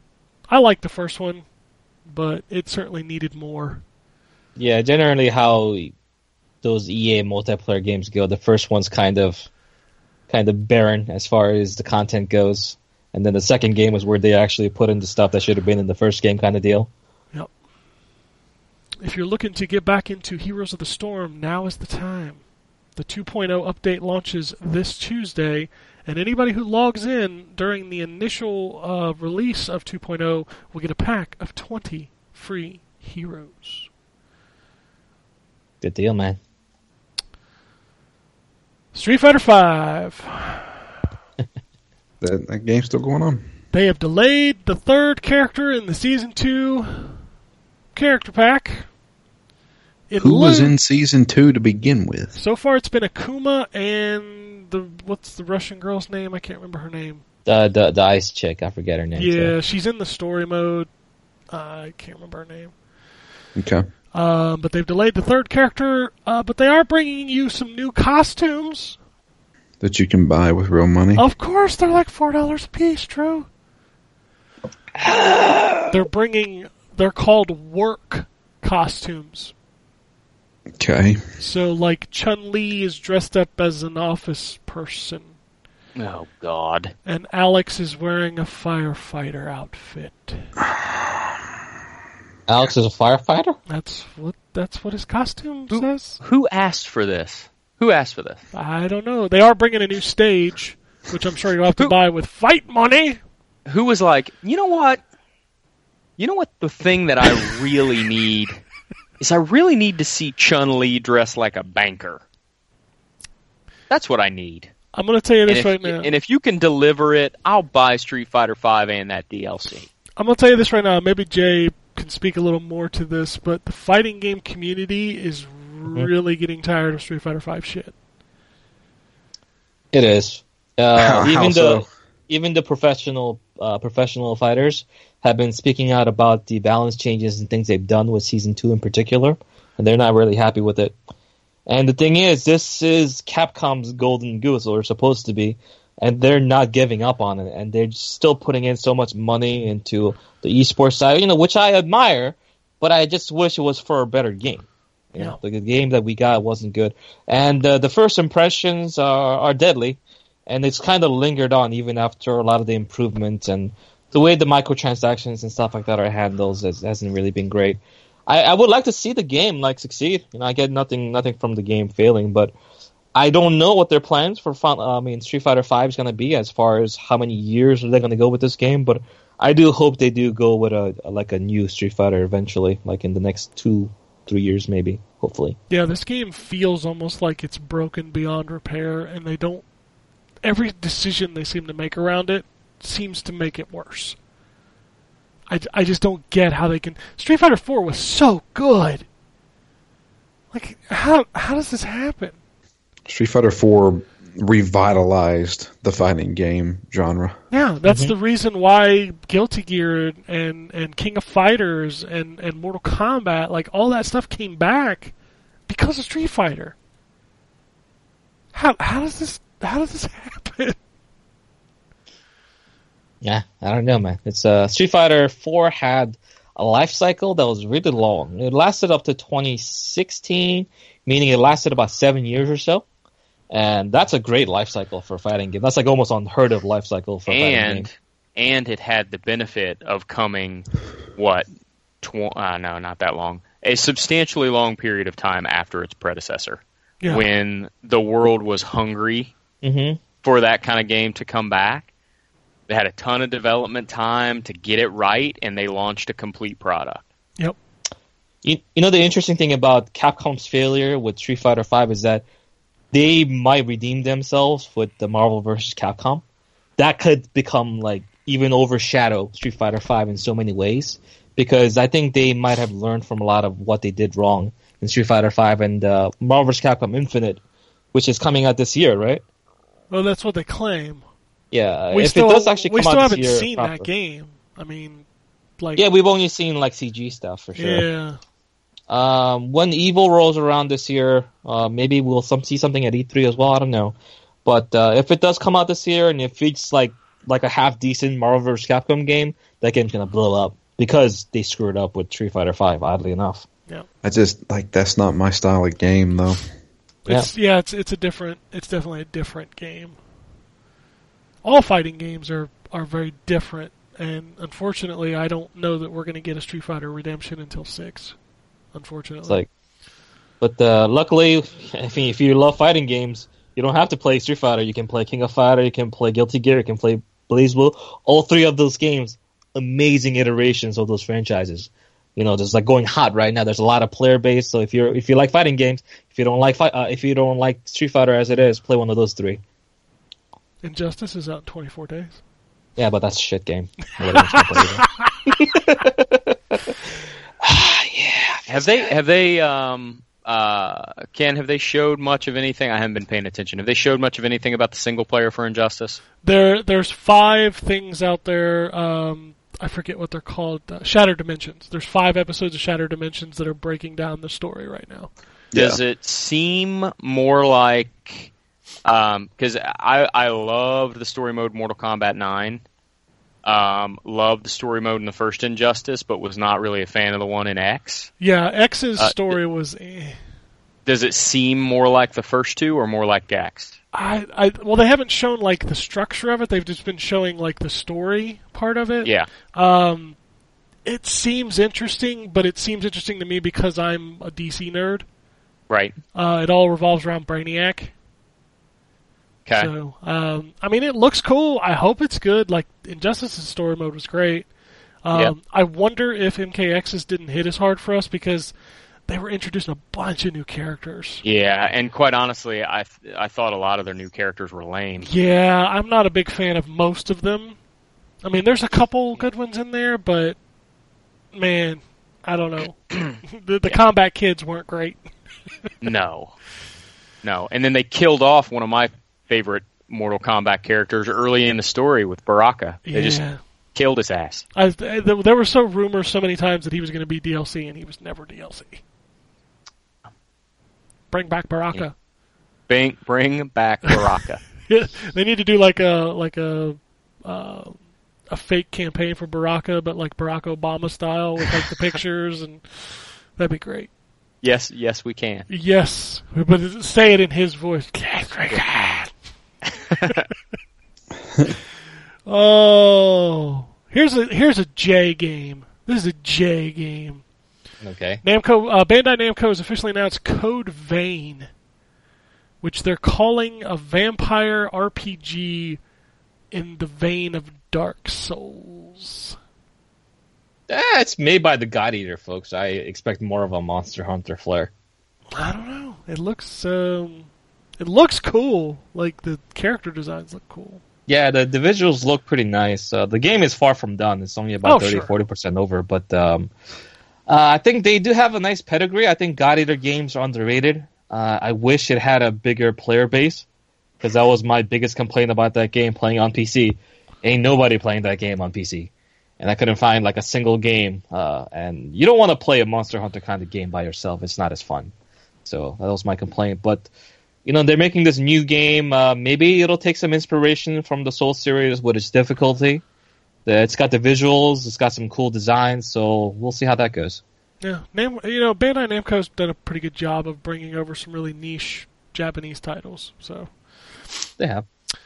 um, so I re- there was a report that went out this week that um, was showcasing like digital sales and things like that. The most interesting thing that came out of this is the report claims that seventy that uh, downloads reportedly made up seventy four percent of the U.S. gaming market in 2016, and people immediately were like, "Well, digital is here." But there's one little asterisk in this report, and the only reason I bring it up, this included mobile, which Hmm. is going to skew the digital report way in another direction. Yeah. Because as much as we like to think gaming is all about consoles and PC, most people who play games are playing them on their phone. And you can't buy a physical phone game. I just thought about it. Maybe it could be like a little memory stick you can buy, put on your uh, put on your phone. yeah, but like if you have an iPhone, they don't even have a slot. Yeah, that's true. So yeah, it's it's you know a lot of people are out there going, yeah, digital's here, digital, digital, digital, and, and digital's definitely moving up. Like I would guess somewhere between a thirty and forty percent of games that come out now um, probably sell digital. You know, 30 40 percent. But it's definitely not seventy five percent of the market. It's it, this is something that's been going on for a long time though, because if you think about it this way, the the digital buying something digital doesn't give you as big of an incentive as buying something on physical as far as a consumer goes. If I have a choice, I'll buy things um, physical most of the time because I can you know resell it, I can rent it out. You know, I, it just gives me options that I just don't have as digital. So in the term, the fact that I can never resell or you know return this game, well, not, I guess I guess you can return some things depending on the platform that you're using. But regardless, because you can never resell this game or rent it out to someone else that might also want to buy the game, they should, you know, make it cheaper You know, make make the game ten dollars cheaper, two hundred dollars cheaper, whatever. Because there there is cost, you know, going into games when you print the disc, when you put it on a you know a case, you have to pay for the shelf space and the GameStop for the with the cut that you're about to get. So if you cut all those things out, you should be able to put a digital copy of the game that costs sixty dollars physical for something close to forty five or forty. So when you don't do that and it still costs me sixty dollars digital, all you're asking me to do is make me get less for the same amount of money, and I can't really justify that most of the time. So uh, there's a there's a thing that's got to change for digital to like take off all the way. Yep. Uh, last little nugget of news: uh, Pac-Man Maker trademark was filed by Bandai Namco. Really? Okay. So that should be interesting. Oh, and if the work costumes for Street Fighter V were not enough for you, next week they're also adding the Thailand stage and schoolgirl costumes. Sorry, not just schoolgirl. Ryu's getting one too, I think. But Juri and Chun Li, because Chun Li gets a costume in every pack, right? She's like the most popular character, probably. Yeah, so she gets a costume in every pack. The, is Sakura in the game yet, or is she not like in the game? no, no. Okay. They've literally only added two characters in the last six months. They take their time. Uh, Clearly. Hmm. Colleen, was that her name? Uh, that sounds a little too close to Karin. I don't know. I don't know. I, I'm still. Starts with a K. I know that. Uh, but I think it's Colleen, but it's spelled K O L I N. Maybe I, I'll just call her Russia Russian Kula. There you go. She is she is wearing the hat, which is kind of awesome, like the the Russian hat. It's pretty cool. Holy shit! This is a long email. I sh- whoa, Let's do it. How long is it? it's pretty long. It's from Mookie. Oh boy. Uh, he says, "Hey guys, I would like to add my opinion in the purpose of adding myself in the demographic. Okay, we all know by now that Jay isn't an average gamer, and find our difficult games is challenging to him. Uh, please bear with me on how I want to describe a certain genre of game and how it transitioned throughout its time. 2D platform. I'm assuming he left out the S, but he called it 2D platform platform hooter game." Who do you, who do you say? I almost want that to be a genre now. I don't know about you. Yes. Uh, early in the nineteen, early in the nineties or late eighties, the game was uh, so much fun to me, and I finished it till the end. Hours of gameplay, four to six hours, because each le- level didn't have to cost me five to ten minutes. However, level designs works perfectly with the game mechanics, which requires almost precision timing, like the Lion King, Mega Man One and Two. Uh, that time, save points did not exist. A few years after, same genre has the same experience, but they add coded save points, so, that, uh, so that's an additional feature which, did not affect anything. Uh, later on the generation, after introducing limited memory cards and/or in-game saving systems, still an additional feature, but some 2D games did not catch up at the time and decided to remain true to its image. Uh, the next generation, which I can also tell on this current generation, all platforms have in-game saving systems, and limits may depend uh, may vary depending on the game or platform. By this time, the most uh, most of the games are migrating to use the save system, while a few are still stubborn to product to productive to sorry, trying to to convenient change. Uh, games with save anywhere are so convenient to me than looking for save points. Even when I play a game that has saving points, they put them in strategic and reasonable places that I can safely leave to have my real life time and rest. Throughout the generations of my gaming life, I was that kid who finished Contra, Mega Man 1, Super Mario Bros. 2, TMNT 2 and 3, Lion King, and Aladdin, as far as I can currently remember. Uh, but when throughout the gaming generations I realized that I learned to love memory cards, and sometimes I'd borrow classmates' memory cards just to check out their Final Fantasy VIII or Legend of Dragoon or Resident Evil 1, 2, and 3 weapons and gears. But now I'm going 33 this year. I realize that I have so many responsibilities to do. More importantly, my wedding is up this year, and God help me on how many how many gaming time I will sacrifice for this. Save anywhere is a blessing uh, to me, to be perfectly honest, and those games I used to play back when I was a kid are no longer relevant to me.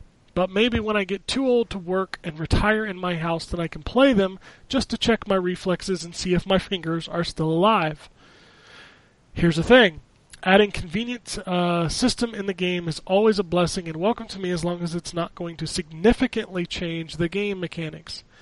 I guess this is where I realized I have a very limited patience to JRPGs, because with that system it will not only irritate me but also put me to sleep. The last game that made me sleepy was Final Fantasy 15, but that's another story to tell. Um, I also don't use rest mode in fear of unforeseen electrical issues that may happen in the house. I love it when developers will add a better saving system in the game because it means that they respect the consumer's time. Granted that I can't find myself wasting my way to find a saving point while I wait for a long ass cutscene late at night. That's foul because I'm not as dedicated as Jay and I have an early morning drive to work or a lot of real life errands to do than gaming. Father of the house because my dad already passed away three years ago. Uh, some education I need to sort out soon, my wedding this year, my job, my social activities like Toastmastering, and some events I'm doing this weekend at the Philippine Embassy. Weekend family routine where I need to be the designated driver, etc. I might like a game, but if it doesn't have a convenient saving system, then I may dislike that mechanics and will be afraid to finish the game anytime soon. This email is too long for me discuss for me to discuss about my current experience with Mass Effect Andromeda. I guess I'll make a specialized email for that on a different time, but a short message is that I'm enjoying the game a lot more than expected. Um, peace, guys, and sorry, Jay, I'm Team Save Anywhere here, and I think it's not that hard to add the option because it can invite more people to play the game rather than missing out on some sales. The- is, is that is that email finished? Yes, I'm done. Well, well done, well done, sir. That was a long ass email. Whew. Uh, your reading comprehension is, is ten out of ten. Um, so basically, Moogie, you actually just nailed it on the head. You said adding accessible features that won't change the game significantly is fine by me, and is also fine by me. That's why I'll, I I said that being able to save during cutscenes and during dialogue events would be fantastic, would be great for people that don't want to use the hibernation. There shouldn't be a reason why you can't just press start or another button because start is technically this the, the fast forward button for Persona 5. So you can press like select or something, right? And then you can just save, you know, do like a quick save that loads up immediately when you load up the game. I'm all for that. But when we're talking about saving anywhere in dungeons, that eliminates the challenge and the risk and reward. And that changes the nature of the game's difficulty and challenge significantly. And that was my issue with it, right? And the thing is, if you don't like that stuff, there is that safety mode that we talked about. You know, like you can basically never die in safety mode. Even if you die, even if your character gets killed, you start out in the same fight over and over again, and you kind of start right before the fight even begins. So it already has these things to accommodate for people that don't really want the challenge that I never have to touch. And that's great. That allows for accessibility for everyone.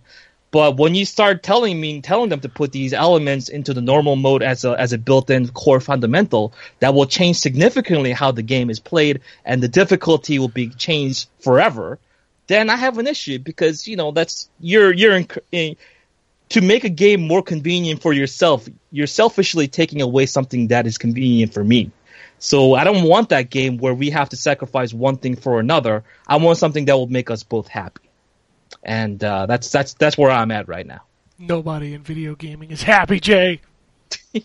I'm pretty happy, man. I, I love these Everything games, sucks. Everything sucks. especially Injustice 2 and Zelda. worst games, Worst games ever. ever made.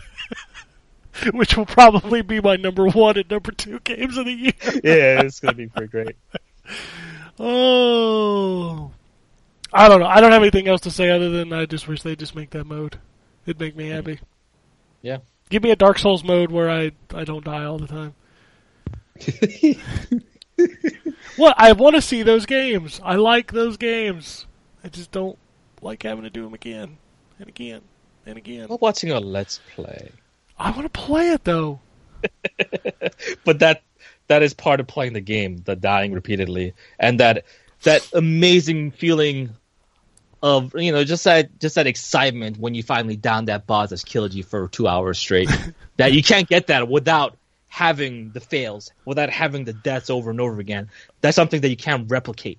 I want you. Yeah, I want you. I want you to come back to me in like 15 years or so. Yeah. When you're playing a Dark Souls game and your Mhm. child screams from the other room and you can't pause it. Let's talk Uh, then. I would abandon the Souls game and then go to see the child. That's my point. It's, that's not then- that important, Ken. N- no, but when you have to do that over and over and over and over again, I- I- and, I and simply play the game and simply adding a pause button. Oh my God! Don't don't don't insult the Dark Souls community with a pause button. It's always online. That's why. Why did, why did you turn into an oil tycoon whenever you said Hey, that? I'm you guessing don't- there's not a lot of Dark Souls players that talk like that. You don't have to be online to play those games. Uh, Bloodborne has a specific Mhm. offline mode, so why can't I pause it? Hey, they added pause button to Nioh. You didn't hear me talk about it because I don't care. It Doesn't Hey. affect the way I play. Hey, Nioh is not a Souls game. Hey, basically is. Good for good for Team Ninja for having you know the balls to do it. It- there was there was a there was a bit of an outrage for people. Oh, I'm sure there was. They were out there going, "Oh my God, who's adding the pause button to my fucking game?" Nah, I remember the times where I, you know, had to take care of some business or something like that, and then I left the game alone, and I would get invaded, and then I just my guy would just be standing there, and then the Red Phantom would just like murder me. I'm like, oh, okay, I'm Now, dead now. see, see, Well, Jay.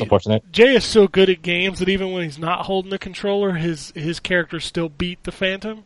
You know what? You say that, but that actually happened once, where the guy was trying to push me off a cliff, and then he rolled and fell off a cliff by himself when I was AFK, See, and that was amazing. see, that's how mm. good he is. I'm so bad that even if I disconnect my Ethernet cable, I still can't win. It, it kicks you off the game at that point. Then. so- Anyways, Release. Antonio sends us another email. I love being a cheap gamer.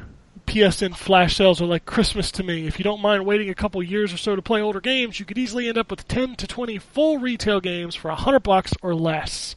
Yep. I think right, my baby. ability to avoid spoilers also really helps. Granted, there are a few titles here and there that I buy close uh, after its release. The bulk of uh, the bulk of my library are games I get from weekly sales and monthly flash sales. Dude, there is nothing wrong with that. There's plenty of games out there. Oh yeah. That is awesome, dude. You're saving a heck of a lot of money, and guess what? The game is still good a year after it comes out. You know, it's, it's the same exact game. You just pay a fraction of the price, and that makes the Actually, game some of them better. are some of them are better. You're right. After all the patches and stuff, the Witcher. Yeah. yeah, look at Drew. Never had to deal with the Witcher launch version. I like the Witcher launch. He got to play with like the new inventory and the, you know the fixed controls and all. Man, You know, Mass Effect Andromeda, like the game of the year edition, which they'll probably call it, is going to be pretty good. Probably, you know, it's gonna ha- it's not going to have most of those technical issues. It's going to come with a bunch of DLC. It'll it's going to be- be okay. yeah, it'll be better than it was when it launched for sure. Yeah, a most, lot. Most better. games are. Uh, Matt sent us an email. This should be an interesting conversation. Which which Matt are we talking about? It's a new. I, I don't recognize the email. Oh, okay. It's not Matt Quinn. No, Oh, yeah, no, that's, no. that's what I was thinking. Uh, he says, Gentlemen, I recently bought a 4K HDR TV and I'm loving it. However, it's not without fault. First off, I can afford it, so I took the plunge. The first thing I did was try running PC games in 4K. My computer is equipped with two NVIDIA EVGA 1080s, an i7 processor, 32 gigs of RAM, and a 2 terabyte SSD. Fucking Wait, two hell. terabyte SSD? Yeah. Wow, impressive. So, All right. do got some money. Uh, even with this decked out PC, I'm having trouble running most games in 4K at 30 frames a second. Yeah. Witcher 3, GTA 5, Dishonored 2, Doom, and other similar games are not hitting a stable 30 frames per second. I realize that those are new games uh, and that they are very graphically demanding, but I can't even get Team Fortress 2 to run at 60 FPS in 4K. I have a feeling that these games are not optimized for 4K. I had Heroes of the Storm running in 4K at 60 FPS, and then either Blizzard or Nvidia put out a patch, and now it runs very poorly. Uh, Gears of War 4 in 4K runs great, but the textures in the game look so flat in 4K that the game honestly looks better in 1080p. Extremely disappointed, I took to my PS4 Pro, which I had already bought a few months ago, not expecting much. I fired up Horizon and was immediately in awe at how much better looking the game was. Uh, from there, I tried Uncharted 4, Final Fantasy 15, Dishonored 2, Gravity Rush, Nier, and a few more, all with stable FPS. I am usually a PC gamer, but if PC games are going to give me trouble running in 4K, I would rather buy games in 4K on consoles with curated frame rates. That being said, I'm really looking forward to the Scorpio. Uh, a month ago, I was happy buying all of Microsoft games on PC, but now I will buy a Scorpio on day one. I do not know when I will be able to run every game on the PC in 4K at 60 FPS reliably. Reliably, uh, that is the dream now, and it's a good dream to have. For now, console games in 4K at 30 will be fine. Please discuss. I I missed the part. What did he say his video card was? Two EVGA 1080s. Two SLI. That should be enough to run. Although the the 1080 Ti is the new hotness. It's like 40% faster than the 1080. How much is that? Uh, it's about $780. Only seven hundred and eighty dollars. Hey, no one no one said being a PC gamer was cheap at the top of the game, man. Yeah, no shit. But the 1080 Ti is what you're looking for as far as 4K goes. Uh, but yeah, I can I can understand your frustration. You buy the thing that is very expensive, very new, and you expect it to be able to play the best games at the best resolutions, the best frame rates. But that's just not how it goes. There are all these issues with how developers optimize their games, how the uh, there's patches and stuff like that. And that's one of the things that kind of bothers me as far as the whole like Scorpio, true 4K. And it's like, wait, so they're gonna have something close to the power of a 1080, but they're gonna put it in a box that's gonna maybe try to cost four hundred dollars, and then that just doesn't fit. Like mathematically, it just doesn't work. So I don't know how that's gonna work. I do hope they succeed, and what they've shown of Horizon seems promising. But once again, that's one game that was you know designed to showcase this particular you know system off. So I, I don't know where that's gonna go, but 4K is is new, the new frontier, man. It's gonna it's gonna be a bit before we can play 4K 60 frames and everything. It's gonna, Well, it's gonna well take a while. sure, sure, but and I get his point, and we've made this point a lot of times in the past. Programming for one thing is a hell of a lot easier than programming for all of the different, you know, configurations you can have on a PC. Yes. So I fully, I mean, after hearing that Horizon, or I'm sorry, Forza 6 runs at 60 FPS in 4K using only 60% of the Scorpio hardware, I think that they have a better shot at doing it than most PCs because of the closed environment. it's uh it's definitely a, a potential and i think that's the that's the biggest selling point right if it can or cannot but once again we still need to see all the information i want i want to see those new games running on it because that's horizon i mean uh, that's not even the horizon that's the older forza that came out in 20 what 16 or something like that right early 2016 the old one in 2016. i don't know the fir- well what i mean is there was a new game in between correct No, uh, Horizon 3 was the new one. The one they showed was Yeah, 6. yeah. That's from 2015. Okay so the one generation before that is what they're showing up Sure, i'm sure. hopeful I mean, I just I I I I'm 100% in agreement with I would rather have the stability than having to worry about patches, especially patches that break stuff. Like that's that's super annoying. Uh, you say that, but I've had patches break console stuff too, man. Sure, sure, sure, but it's a lot easier to fix when it's on a closed platform on a closed configuration. Actually, you say that, but it took them two months and a half to get that patch out, so I wouldn't say that's the case. Yeah, well, developer sucks. Yeah, it's, it's, it's just a case case by case scenario. Sure, sure, When sure. something is broken on Nvidia's side, they'll get a hot fix out within like a week or less.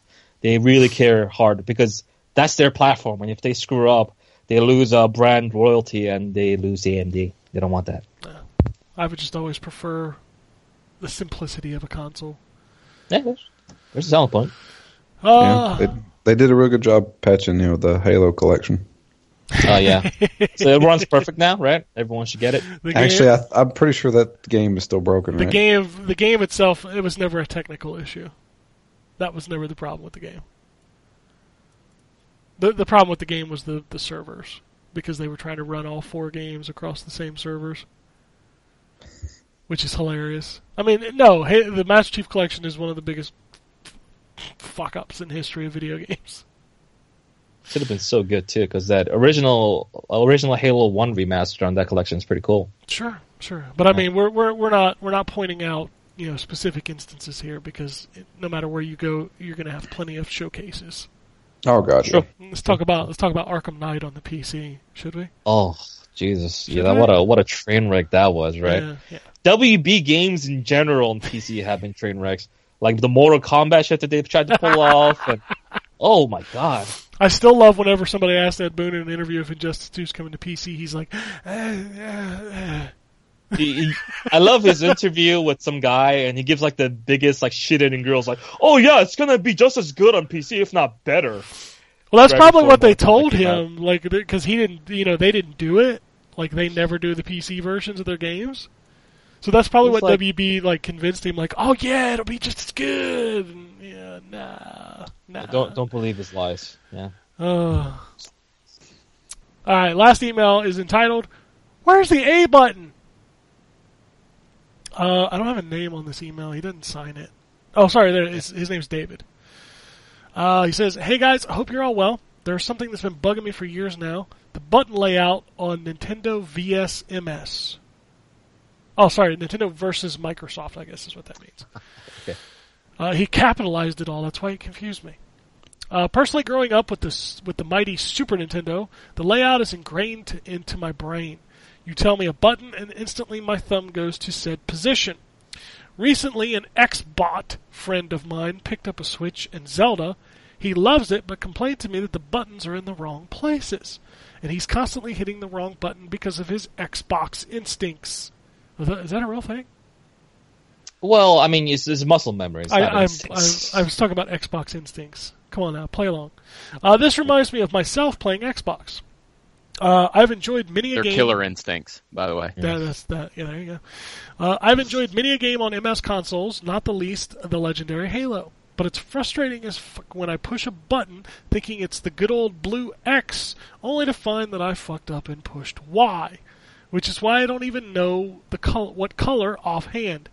There's no right or wrong here, but it makes me wish MS did something different like Sony and had the decency to do with shapes. Maybe Roman numerals like the Master System did?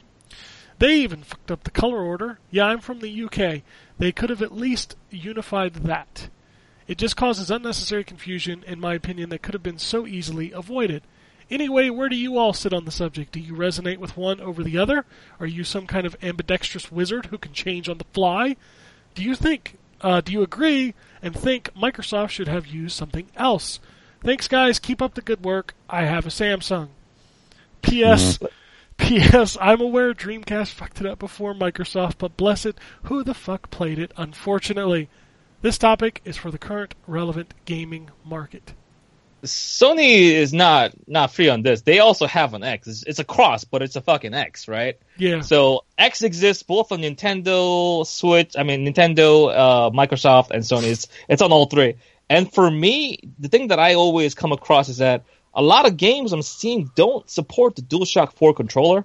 So I have to emulate an Xbox 360 controller using my DualShock 4, and then the button prompts and QuickTime events will show up as Xbox controllers while I'm using the DualShock 4. So when they press, when they have a giant X there, I'm supposed to press the square button where the, the DualShock 4 is, but I, there is already an X button on that too, which can be confusing, but I got used to it after so many years, but I could see how that could be confusing. I, I am an ambidextrous wizard when it comes to Xbox One and PS4. Like I can switch between the two no problem. Mhm. But the Nintendo one fucks me up, and it's so weird. Yeah. it's Anytime I hold a messes me up, Nintendo, too. yeah, Yeah, which- anytime I hold a Nintendo controller, I'm just like, I don't know what button they want me to press it's, here. it's so weird because I did. I'm the same way. I grew up playing Super Nintendo. Yeah, I don't. I don't. I, I mean, it's been. I guess it's because Microsoft and Sony have been dominant so long that it's just. I've just gotten used to those button combos. yeah.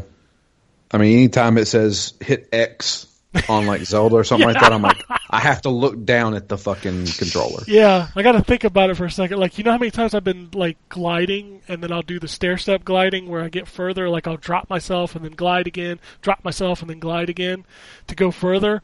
Like half the time, I'm trying to remember which button to press to putting the glider out again, and I just plop to my death.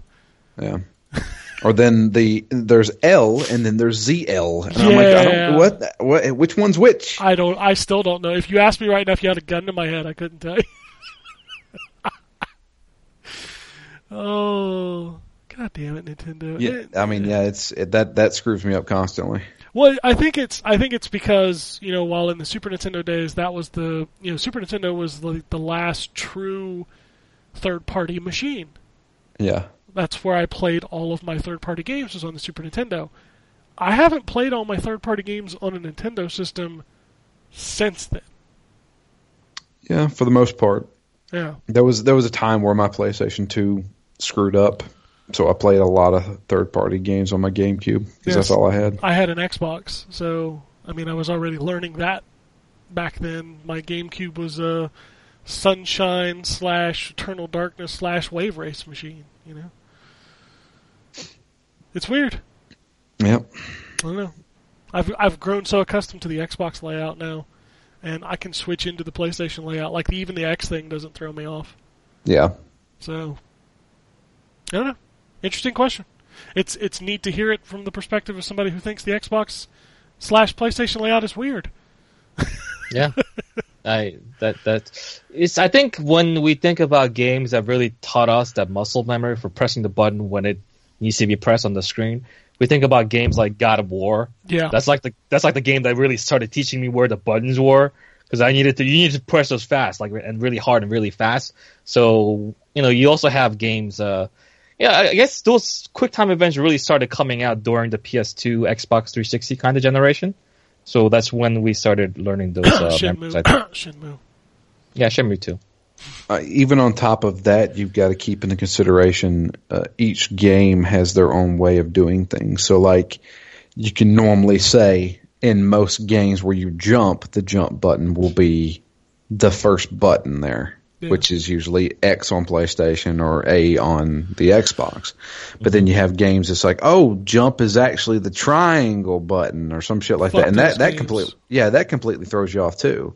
Or how about Uncharted, where you reload using a fucking bumper? But Gears of War does that too. Yeah, but I I mean, like, but those are weird ass games. Normally, when you play a shooter, the square or the X The, button is the, a the reload. Call the Call of Duty yeah control scheme. Yep. Yeah. Yeah, I mean, it, the, so you got to think about the different control schemes, and sometimes that just messes me up. So, like, what's the jump button on Zelda? A right, Which one's that one? the far right. The far right one. Which so when it's not when- it's not the first button that you press. You know, the one that's closest to your thumb.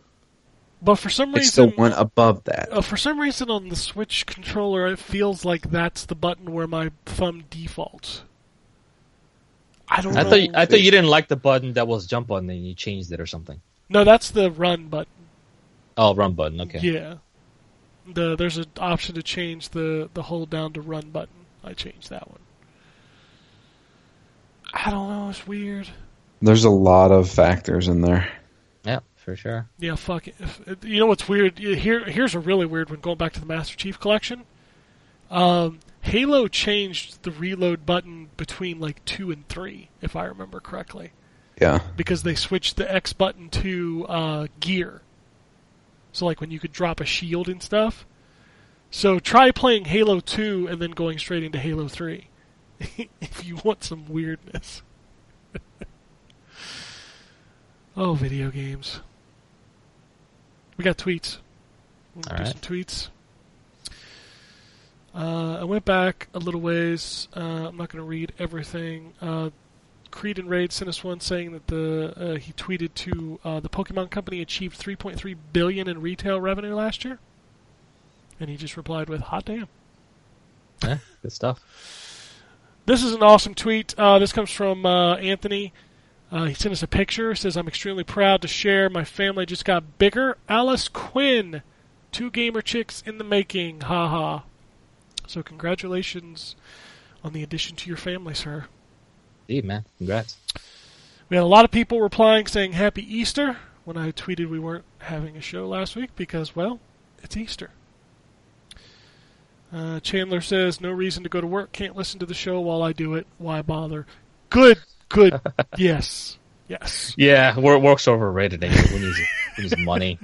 Fucking who cares? Uh, Mookie sent us something, and all it says is, Okay, gentlemen, listen up. It's Omega Boost time. Uh, it's a YouTube video, so I'm not going to click it, but anything with Omega Boost is good. Omega Boost. Omega Boost. Like on cue. Oh, all right. This next tweet, uh, series of tweets, is from Carlton. Okay. Uh, he says, "This is a quote. There's nothing wrong with making a game more accessible. Ken, proof that N4G is old and full of filthy casuals. Oh, You are correct. Yep. Okay, sure. Yeah. He also says if if The Witcher three if The Witcher 3's combat was hard for you, then you didn't use Quen. You guys are not the bar for the average gamer either. LOL. true. I, I use Quen a lot. Yeah, I did too. I I, still I suck. use it constantly. I still suck. Well, yeah, I mean, I, The Witcher 3 is not an easy game by any means. It's it's just- It's whatever. it's so it's so rare for me to be called a casual or bad at games that I'm just enjoying it. This is good. Tell me more. You're the worst. Yeah, it's it, this is cool, man. Fucking noob. Hey, Ken, I think me and you need to play against Jay on StarCraft and record it. Maybe I can give you guys like a handicap. It could be like two on one or something. Be fun. I think I think Drew needs to learn how to play the game before we even attempt Oh, yeah, that's that. Ah, we'll go. We'll go in blind. Let's do a shit. Uh, that's all I need is is me trying to explain to Drew how to do things while trying to manage my own base and just having Jay murder me in the first three minutes of the game. now Drew's Drew's gonna have like friendly fire on. It's gonna start attacking you by mistake. It's gonna be great. oh my god. Can I be a Raynor? Um, no, you cannot. Uh, Mookie says, belated happy Easter. Um, he says it's probably the year of three RTS guys: Halo Wars on Steam, remastered StarCraft, Dawn of War 3, and Halo Wars 2. Yeah, we forgot to mention that Halo Wars showed up on Steam this week. It's pretty cool. I did not know that. Halo Wars one or two? Halo Wars 1. okay. It is the remastered version, so there's that. Thanks, Microsoft. Uh, he says year of the fucking typo on my phone. Sorry. Uh, spicy or regular fried chicken? Spicy every time, baby. Uh, it depends on the mood. Yeah, I- I'm a mood guy there. Like sometimes I feel like some spice, sometimes maybe But not. the thing about spicy is that to me, it's not. I, I'm not saying this because I'm Asian. Because as as far as in, like spicy goes, I'm actually really bad with spicy food. But when I think about spicy, think like Popeye's chicken, right? You can get like regular, or you can get spicy. I think if you get regular, that just has no flavor. That's why I get the spicy. It's not because it's spicy; it just has better flavor to me. That's how it. That's how it feels to me. That's very interesting because I feel like Popeye's regular chicken is spicier than say like I don't know like KFC or something. But I, Popeye's good. I like Popeye. I have oh, yeah. I have Popeye's never had. Popeye's chicken. oh my god, you need to have it. Oh, You haven't had Popeye's chicken? I don't Oh, think there's any around here. you oh, need to look if you, if you can if you can find yourself, get the spicy like four piece. Yeah. Get get the mashed potatoes because the mashed potatoes are magical in that place. You guys are making me want Popeye's Yeah. chicken right now. And the I'm about closest to have one, to go get some. yeah, the closest one near me is like maybe like a twenty minute drive. I got That- one right down the street. Oh, I hate you so bad right now. I need some Popeyes. Twenty minutes is worth it, Ken. You know it. It, it really You know kind of is. Yeah. Except that I have to like I would have to take my son because my wife's working, and Uh. that child on a road trip, uh, man, man, he just Is just that a sitcom in the making? he just he just don't stop. He just he can't stop. Won't He's, a, stop. he's a Lucio player, man. Can't can't stop, won't stop. He won't. He just keep he just keep going. Uh, Mookie says, anybody watch the Dota 2 tournaments? The major series in Kiev will start tomorrow. Uh, No. When was this sent? Because uh, I would like to watch that. I don't know. This was sent two hours ago. Oh, okay. So it actually starts tomorrow. Actually, Neato. starts tomorrow. Awesome. I, I'll totally watch that. Uh, I'm not watching that. Uh, this, this competitive Dota is really fun. I'm not much of a Dota person. Yeah, Drew, Drew's all about them hots. Hey, I Drew, am. why don't you tell him about your faceless void story, eh? Hey, we got that on video, man. Yeah, it's, this was this was me verbatim. No, Drew, no. That was me screaming at him as he killed our entire team with his ultimate, and just team killed everybody. Just just froze us all in a place, and we all died and we lost the game instantaneously. Nice. What is why? Why do they make an ultimate that affects your teammates? Because, It's Drew, called a double edged blade, my friend. Because the reward is so high, they have to make the risk high too. But it was just in the wrong hands, Yeah, the, the wrongest hands. you told Ever. me to go faceless void. If anybody wants to see that, you can find it on YouTube. It's us playing Dota 2. It's like Yeah. what three matches we recorded or something. Yeah, we we matched a few. It was fun, but that was that was a magical moment for sure. I stuck to that poison snake thing guy. What was his name? Uh, like Medusa or something. Is it Venom? I don't know. There's no venom in Dota 2. I don't know. It's like a it's like a flying snake that shoots venom at guys. Oh, oh, oh, oh! I I think his name is like something venom related. Uh, I forgot. what it Viper. Yeah, Viper. There you go. There you go. What was uh? I know, this is I'm losing nerd cred here, but what was uh, a Serpentor? They should have called him Serpentor Serpentor. or Nemesis Enforcer. But only if you could like get the the the um the sound clip um, of Burgess Meredith yelling "Nemesis Enforcer." Ah. I'm totally nerd now, right now. Sorry. I don't. I don't, I don't know what that reference. I need is. to watch the GI Joe movie again. GI Joe. Yeah. Oh, it's a GI Joe thing. Cobra. La la la la la la la la. God damn it! That's just, oh man, that movie. It's hilarious. Uh, Anthony says, "Thank you, Jay and Drew, for getting me to give 999 another chance." It's a great game.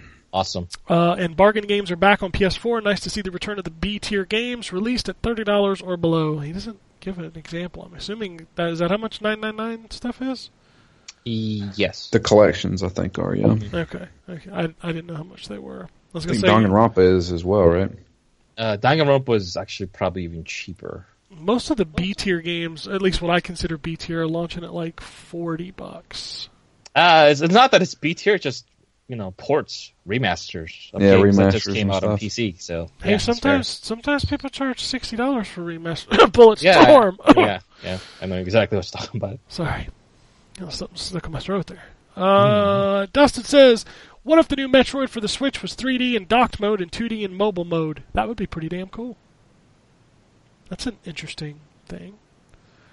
That'd be a lot of docking it reminds and me undocking. just yeah just thinking of that it reminds me of um like i don't know i think that would be a cool mechanic for a metroid game but i don't know if i'd like it tethered to docked or undocked like it just reminds me of the paper mario game on the wii where you could choose- switch between yeah. 2d and 3d on the fly you had to change. uh, you had to point the controller at the screen Yeah, and yeah. then It- turn it sideways. Yeah it was a cool which was a cool mechanic but i don't know that i'd like a mechanic like that attached to taking the switch in and out of the dock especially since It scratches the screen. yeah i was going to say the screen will get all beat to death I, I really, you know, that's one game I did not like. I hated Super Paper Mario. I don't know. I thought it was kind of neat. It was different, at least. It wasn't wasn't the best, but it was different at least. Yeah, Uh, Dustin says, in response to that great debate last episode, I would side with Jay in all games that don't need a save anywhere feature, but I do agree with Drew that Persona could do better with respecting your time and being able to save before long dialogue scenes. yeah. That that that's the biggest thing for me because there's a lot of dialogue in that game, and Oh yeah. you know, it's it's ten thirty at night. I have to be up at five a.m. Let me just save at this cutscene, please. It's an interesting thing because people are just coming out of the woodwork talking about how they don't like using Hibernate. And the thing is, is it, it fascinates me because that never even crossed my mind. That's like a part of the game, part of the part of the system itself. It's a, it's a functionality, so I assume that everyone used it. So when people are saying that they don't trust it and the game suffered because of it, that that was actually an interesting thing to learn. Uh, he says, Ken, did you ever give her final impressions on Yooka-Laylee on the podcast? I must have missed it or would like your take on it. I, I don't remember if I did give final impressions. I don't think you did. I don't remember hearing your final impressions. Um, that game is very much Banjo 3, and d- take that as good and bad.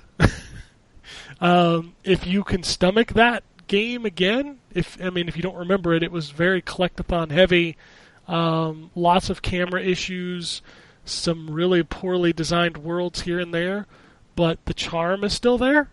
And if you So, so they didn't even fix the camera issues. no, the camera issues are bad in that game. Oh, that sucks. Yeah. That's the. I mean, J- Jacob and I have tried to play through the first two banjos um, through the rare collection, and man, I got to tell you, I loved those games on N64.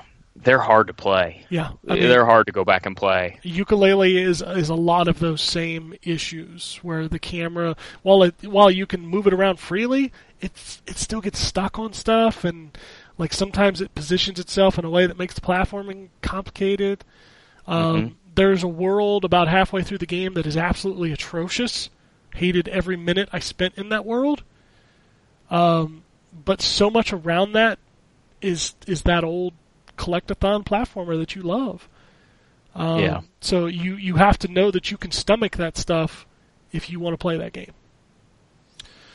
Uh, in his final tweet says, also is Voodoo Vince worth checking out? I've only played Fable and Halo on Xbox. What are other games I missed out on?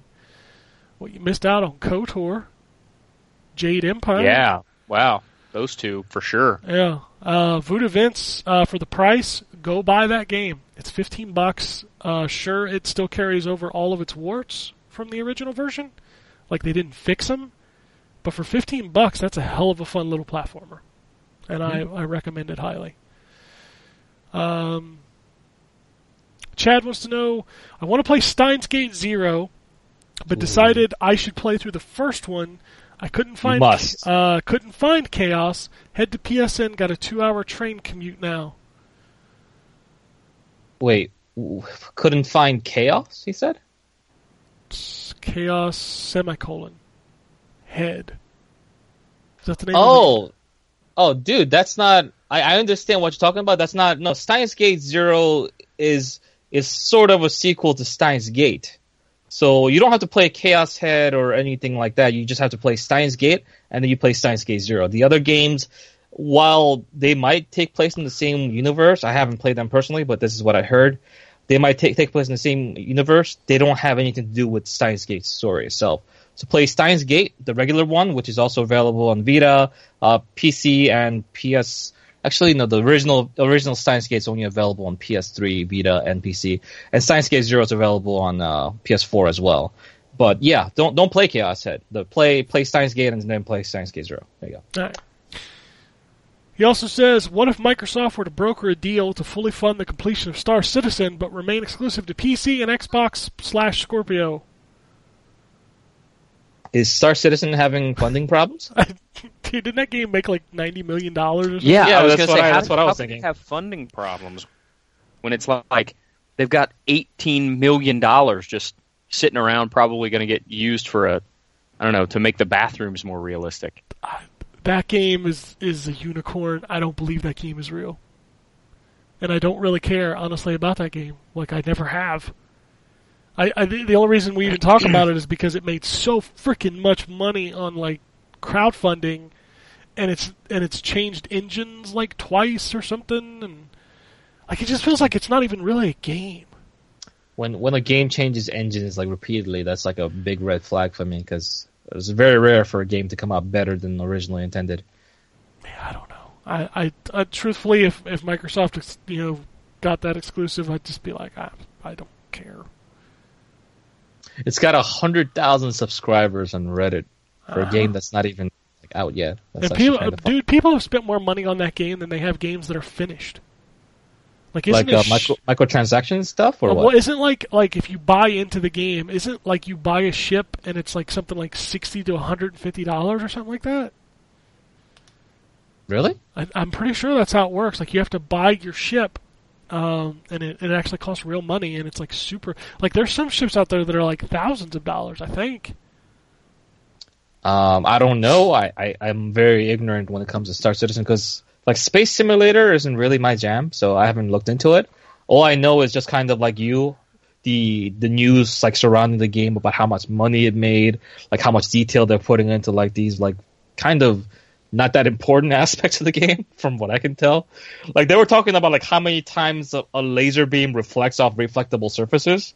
They're talking about like this is the most times it can possibly reflect with this level of physics. I was like, okay, sure, You totally. but how's yeah? When's the game coming out though? You know, You- I mean, you- it's, You totally missed an opportunity to make a fucking great joke there.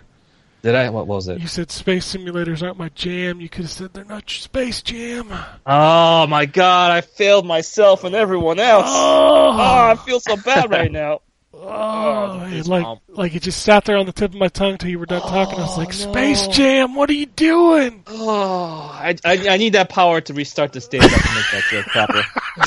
I'm gonna I'm gonna go find a way. I'll be back, Jen. I'll see you again in 12 hours.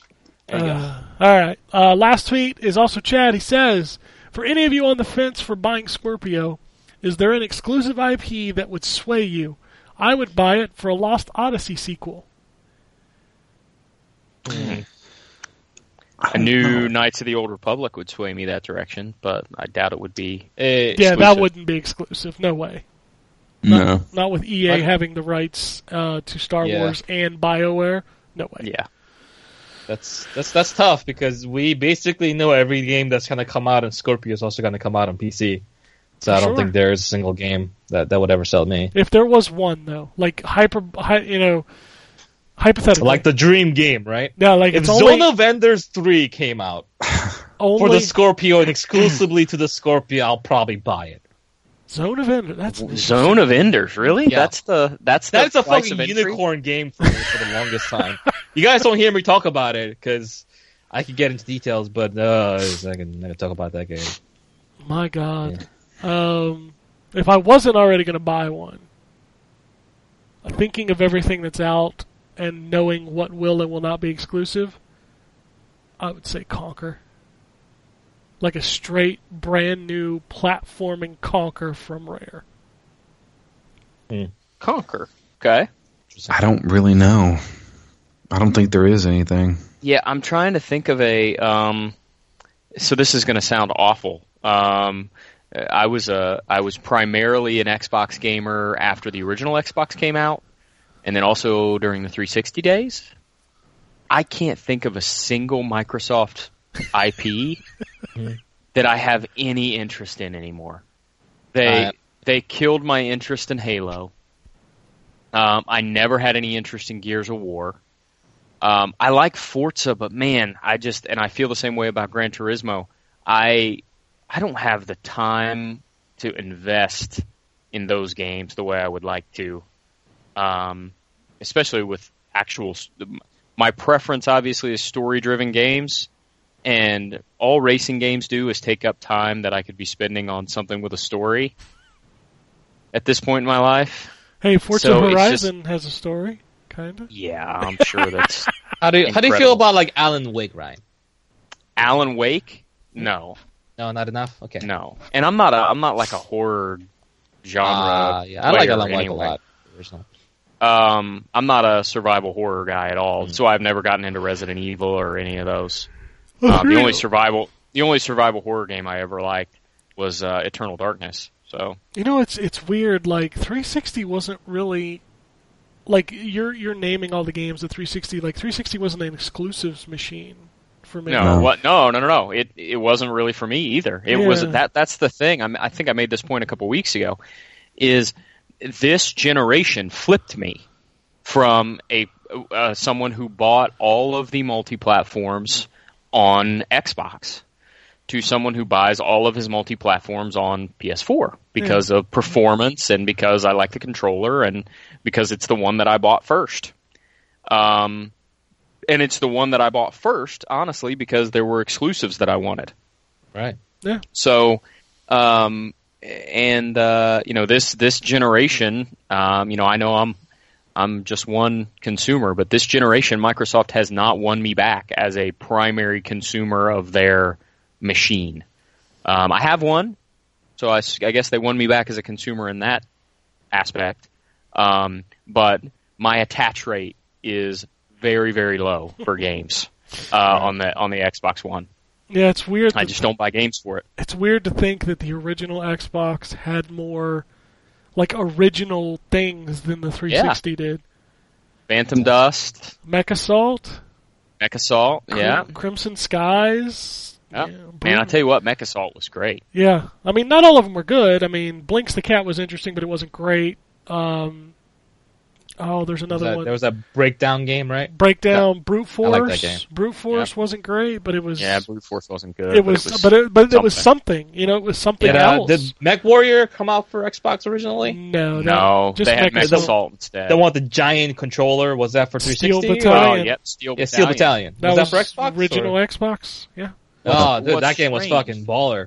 and this will sound like blasphemy to some people, but I think what was so appealing about the original Xbox um, is in some ways it felt more like um, it felt more like another Dreamcast Yeah. than the PlayStation did. In that, I felt like there were a lot of like Microsoft was clearly hungry to try and build a footprint, and there were a lot of games that were in either genres or just games that had risks in them that I didn't feel like you got other places. Yeah.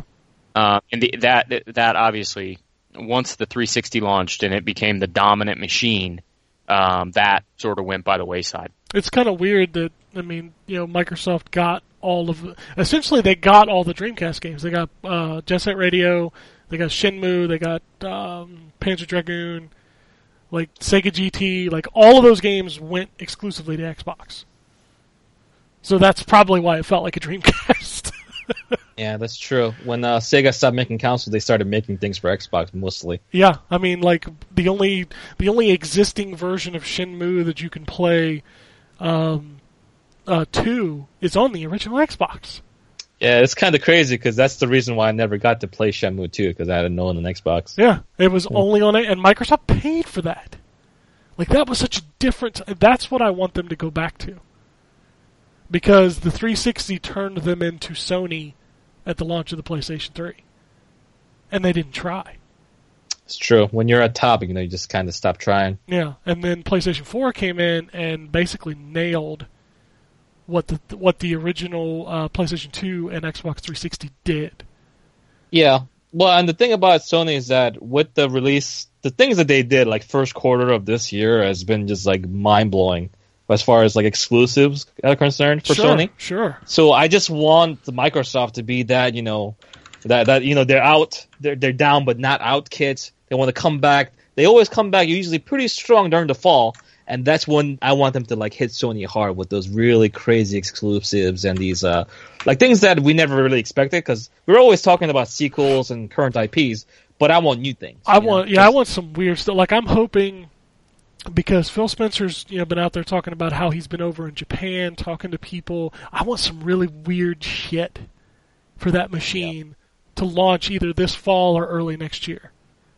Because that's when everything is good. When everybody is trying super hard, that's when shit is really good. And I think it would be really beneficial for him to get a bunch of these really interesting Japanese games to the system while they may be late. I still think it would be good to have them there. Like if they announced NieR or Nioh or oh well Nioh's published by Sony, so that wouldn't work. Yeah. But like some some of these other weird kind of quir- like why the hell isn't Kingdom Hearts collections on Xbox? The third game is coming to Xbox. That's know. yeah. I never That- figured that out either. Yeah, like like go pay that money to get those things because they mean something to people. Maybe Square has a contract with uh, Sony in terms of Kingdom Hearts because Kingdom Hearts three is coming to the Xbox, right? Yeah, in in America, it Yeah. was canceled in Japan because let's be fair, there's like Yeah, twelve yeah, it doesn't- it doesn't matter. Yeah, in Japan. Uh, but that's the thing. So if you're gonna be able to get Kingdom Hearts three, who the hell is gonna play Kingdom Hearts three without like having played Kingdom Hearts one and two on an Xbox? Yeah, I don't. I can't really think of many people that would do that. So it'd be nice if the collection was also on Xbox. Well, you know, in the next 30 days, we're going to be doing that E3 prediction show, so yeah, keep, Oh, those- boy. keep them ideas in the back of your head. Eh.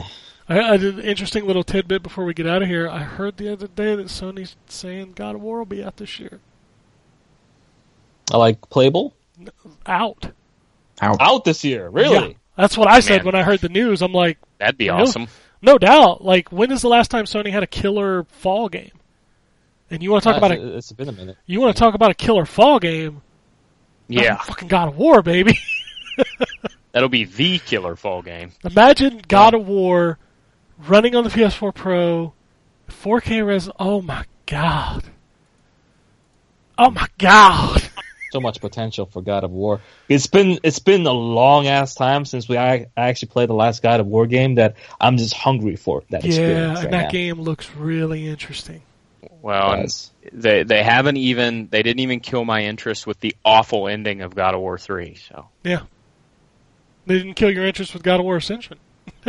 I didn't play God of War Ascension. Don't ever Actually, do that. Keep it that way. Yeah, don't ever do that. What's funny is I may have, and I just don't remember it. That's entirely possible. I remember That's- one thing about God of War Ascension, and that is the snake. I think I think there were like harpy chicks with tits or something. that like was that. at the beginning. That's the be- like Okay. you always remember the beginning, but there's a Yeah. section in that game where you have to climb this giant coliseum that is a snake, and that's the yeah, one definitely thing. Definitely didn't play that. Yeah, I remember about that game. It's not good. It's not. It's not a good game. But anyway, that's our tweets. If you want to tweet at us, it's at N4G Podcast. Uh, if you want to shoot us an email, it's podcasts at ztgd.com. Uh, if you want to follow us on Twitter, and I bet you didn't think I noticed this, but Ryan changed his Twitter handle. No, I didn't. I tried to tweet at you the other day at R Wombold, and it was not there. Oh, maybe I did. I think you're right. You did change it. I did. Wait, I how do you did. not know you changed your own Twitter handle, Ryan? I on, couldn't man. remember. So his Twitter But handle is yeah, no yeah. longer R Wombold, it is now Wombat RP. Right. Yes, it is. Yeah. So Okay. I'm glad I knew that because you sure as shit didn't. Yeah, yeah, no, I I changed it. I forgot. Yeah. Why why did you change it? Um, just to, I don't know, privacy reasons. I guess is the best way for me to put it. Yeah, yeah, Okay. I, I The get- same reason I the same reason I have it locked. Right. Yeah. Okay. So, well, if you want to follow him, you got to get his permission, but it's now at Wombat RP.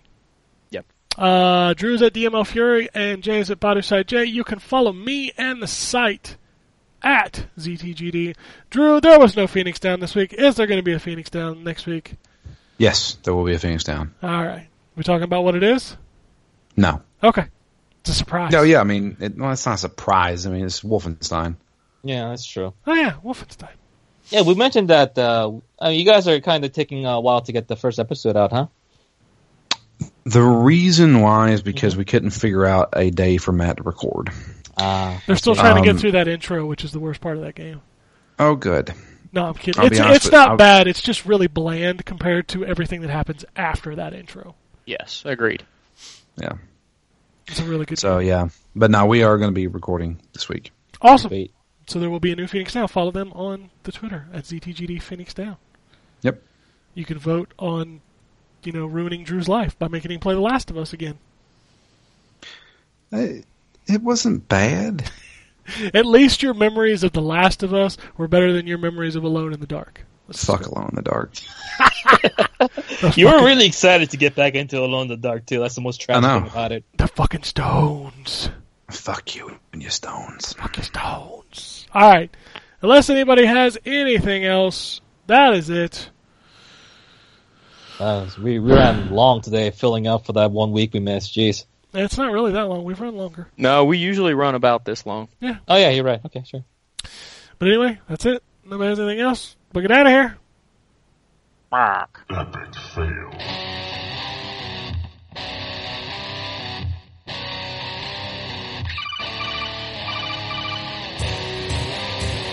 Welcome to the N4G podcast.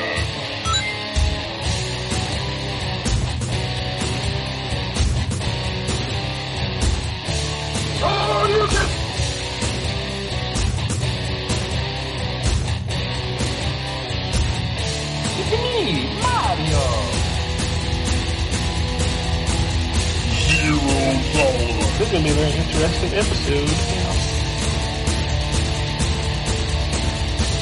Gavin. Greetings, programs. I got lost trying to find my way to the secret underground N4G radio layer. Wombat. And I always live being angry. Killer Wolverine.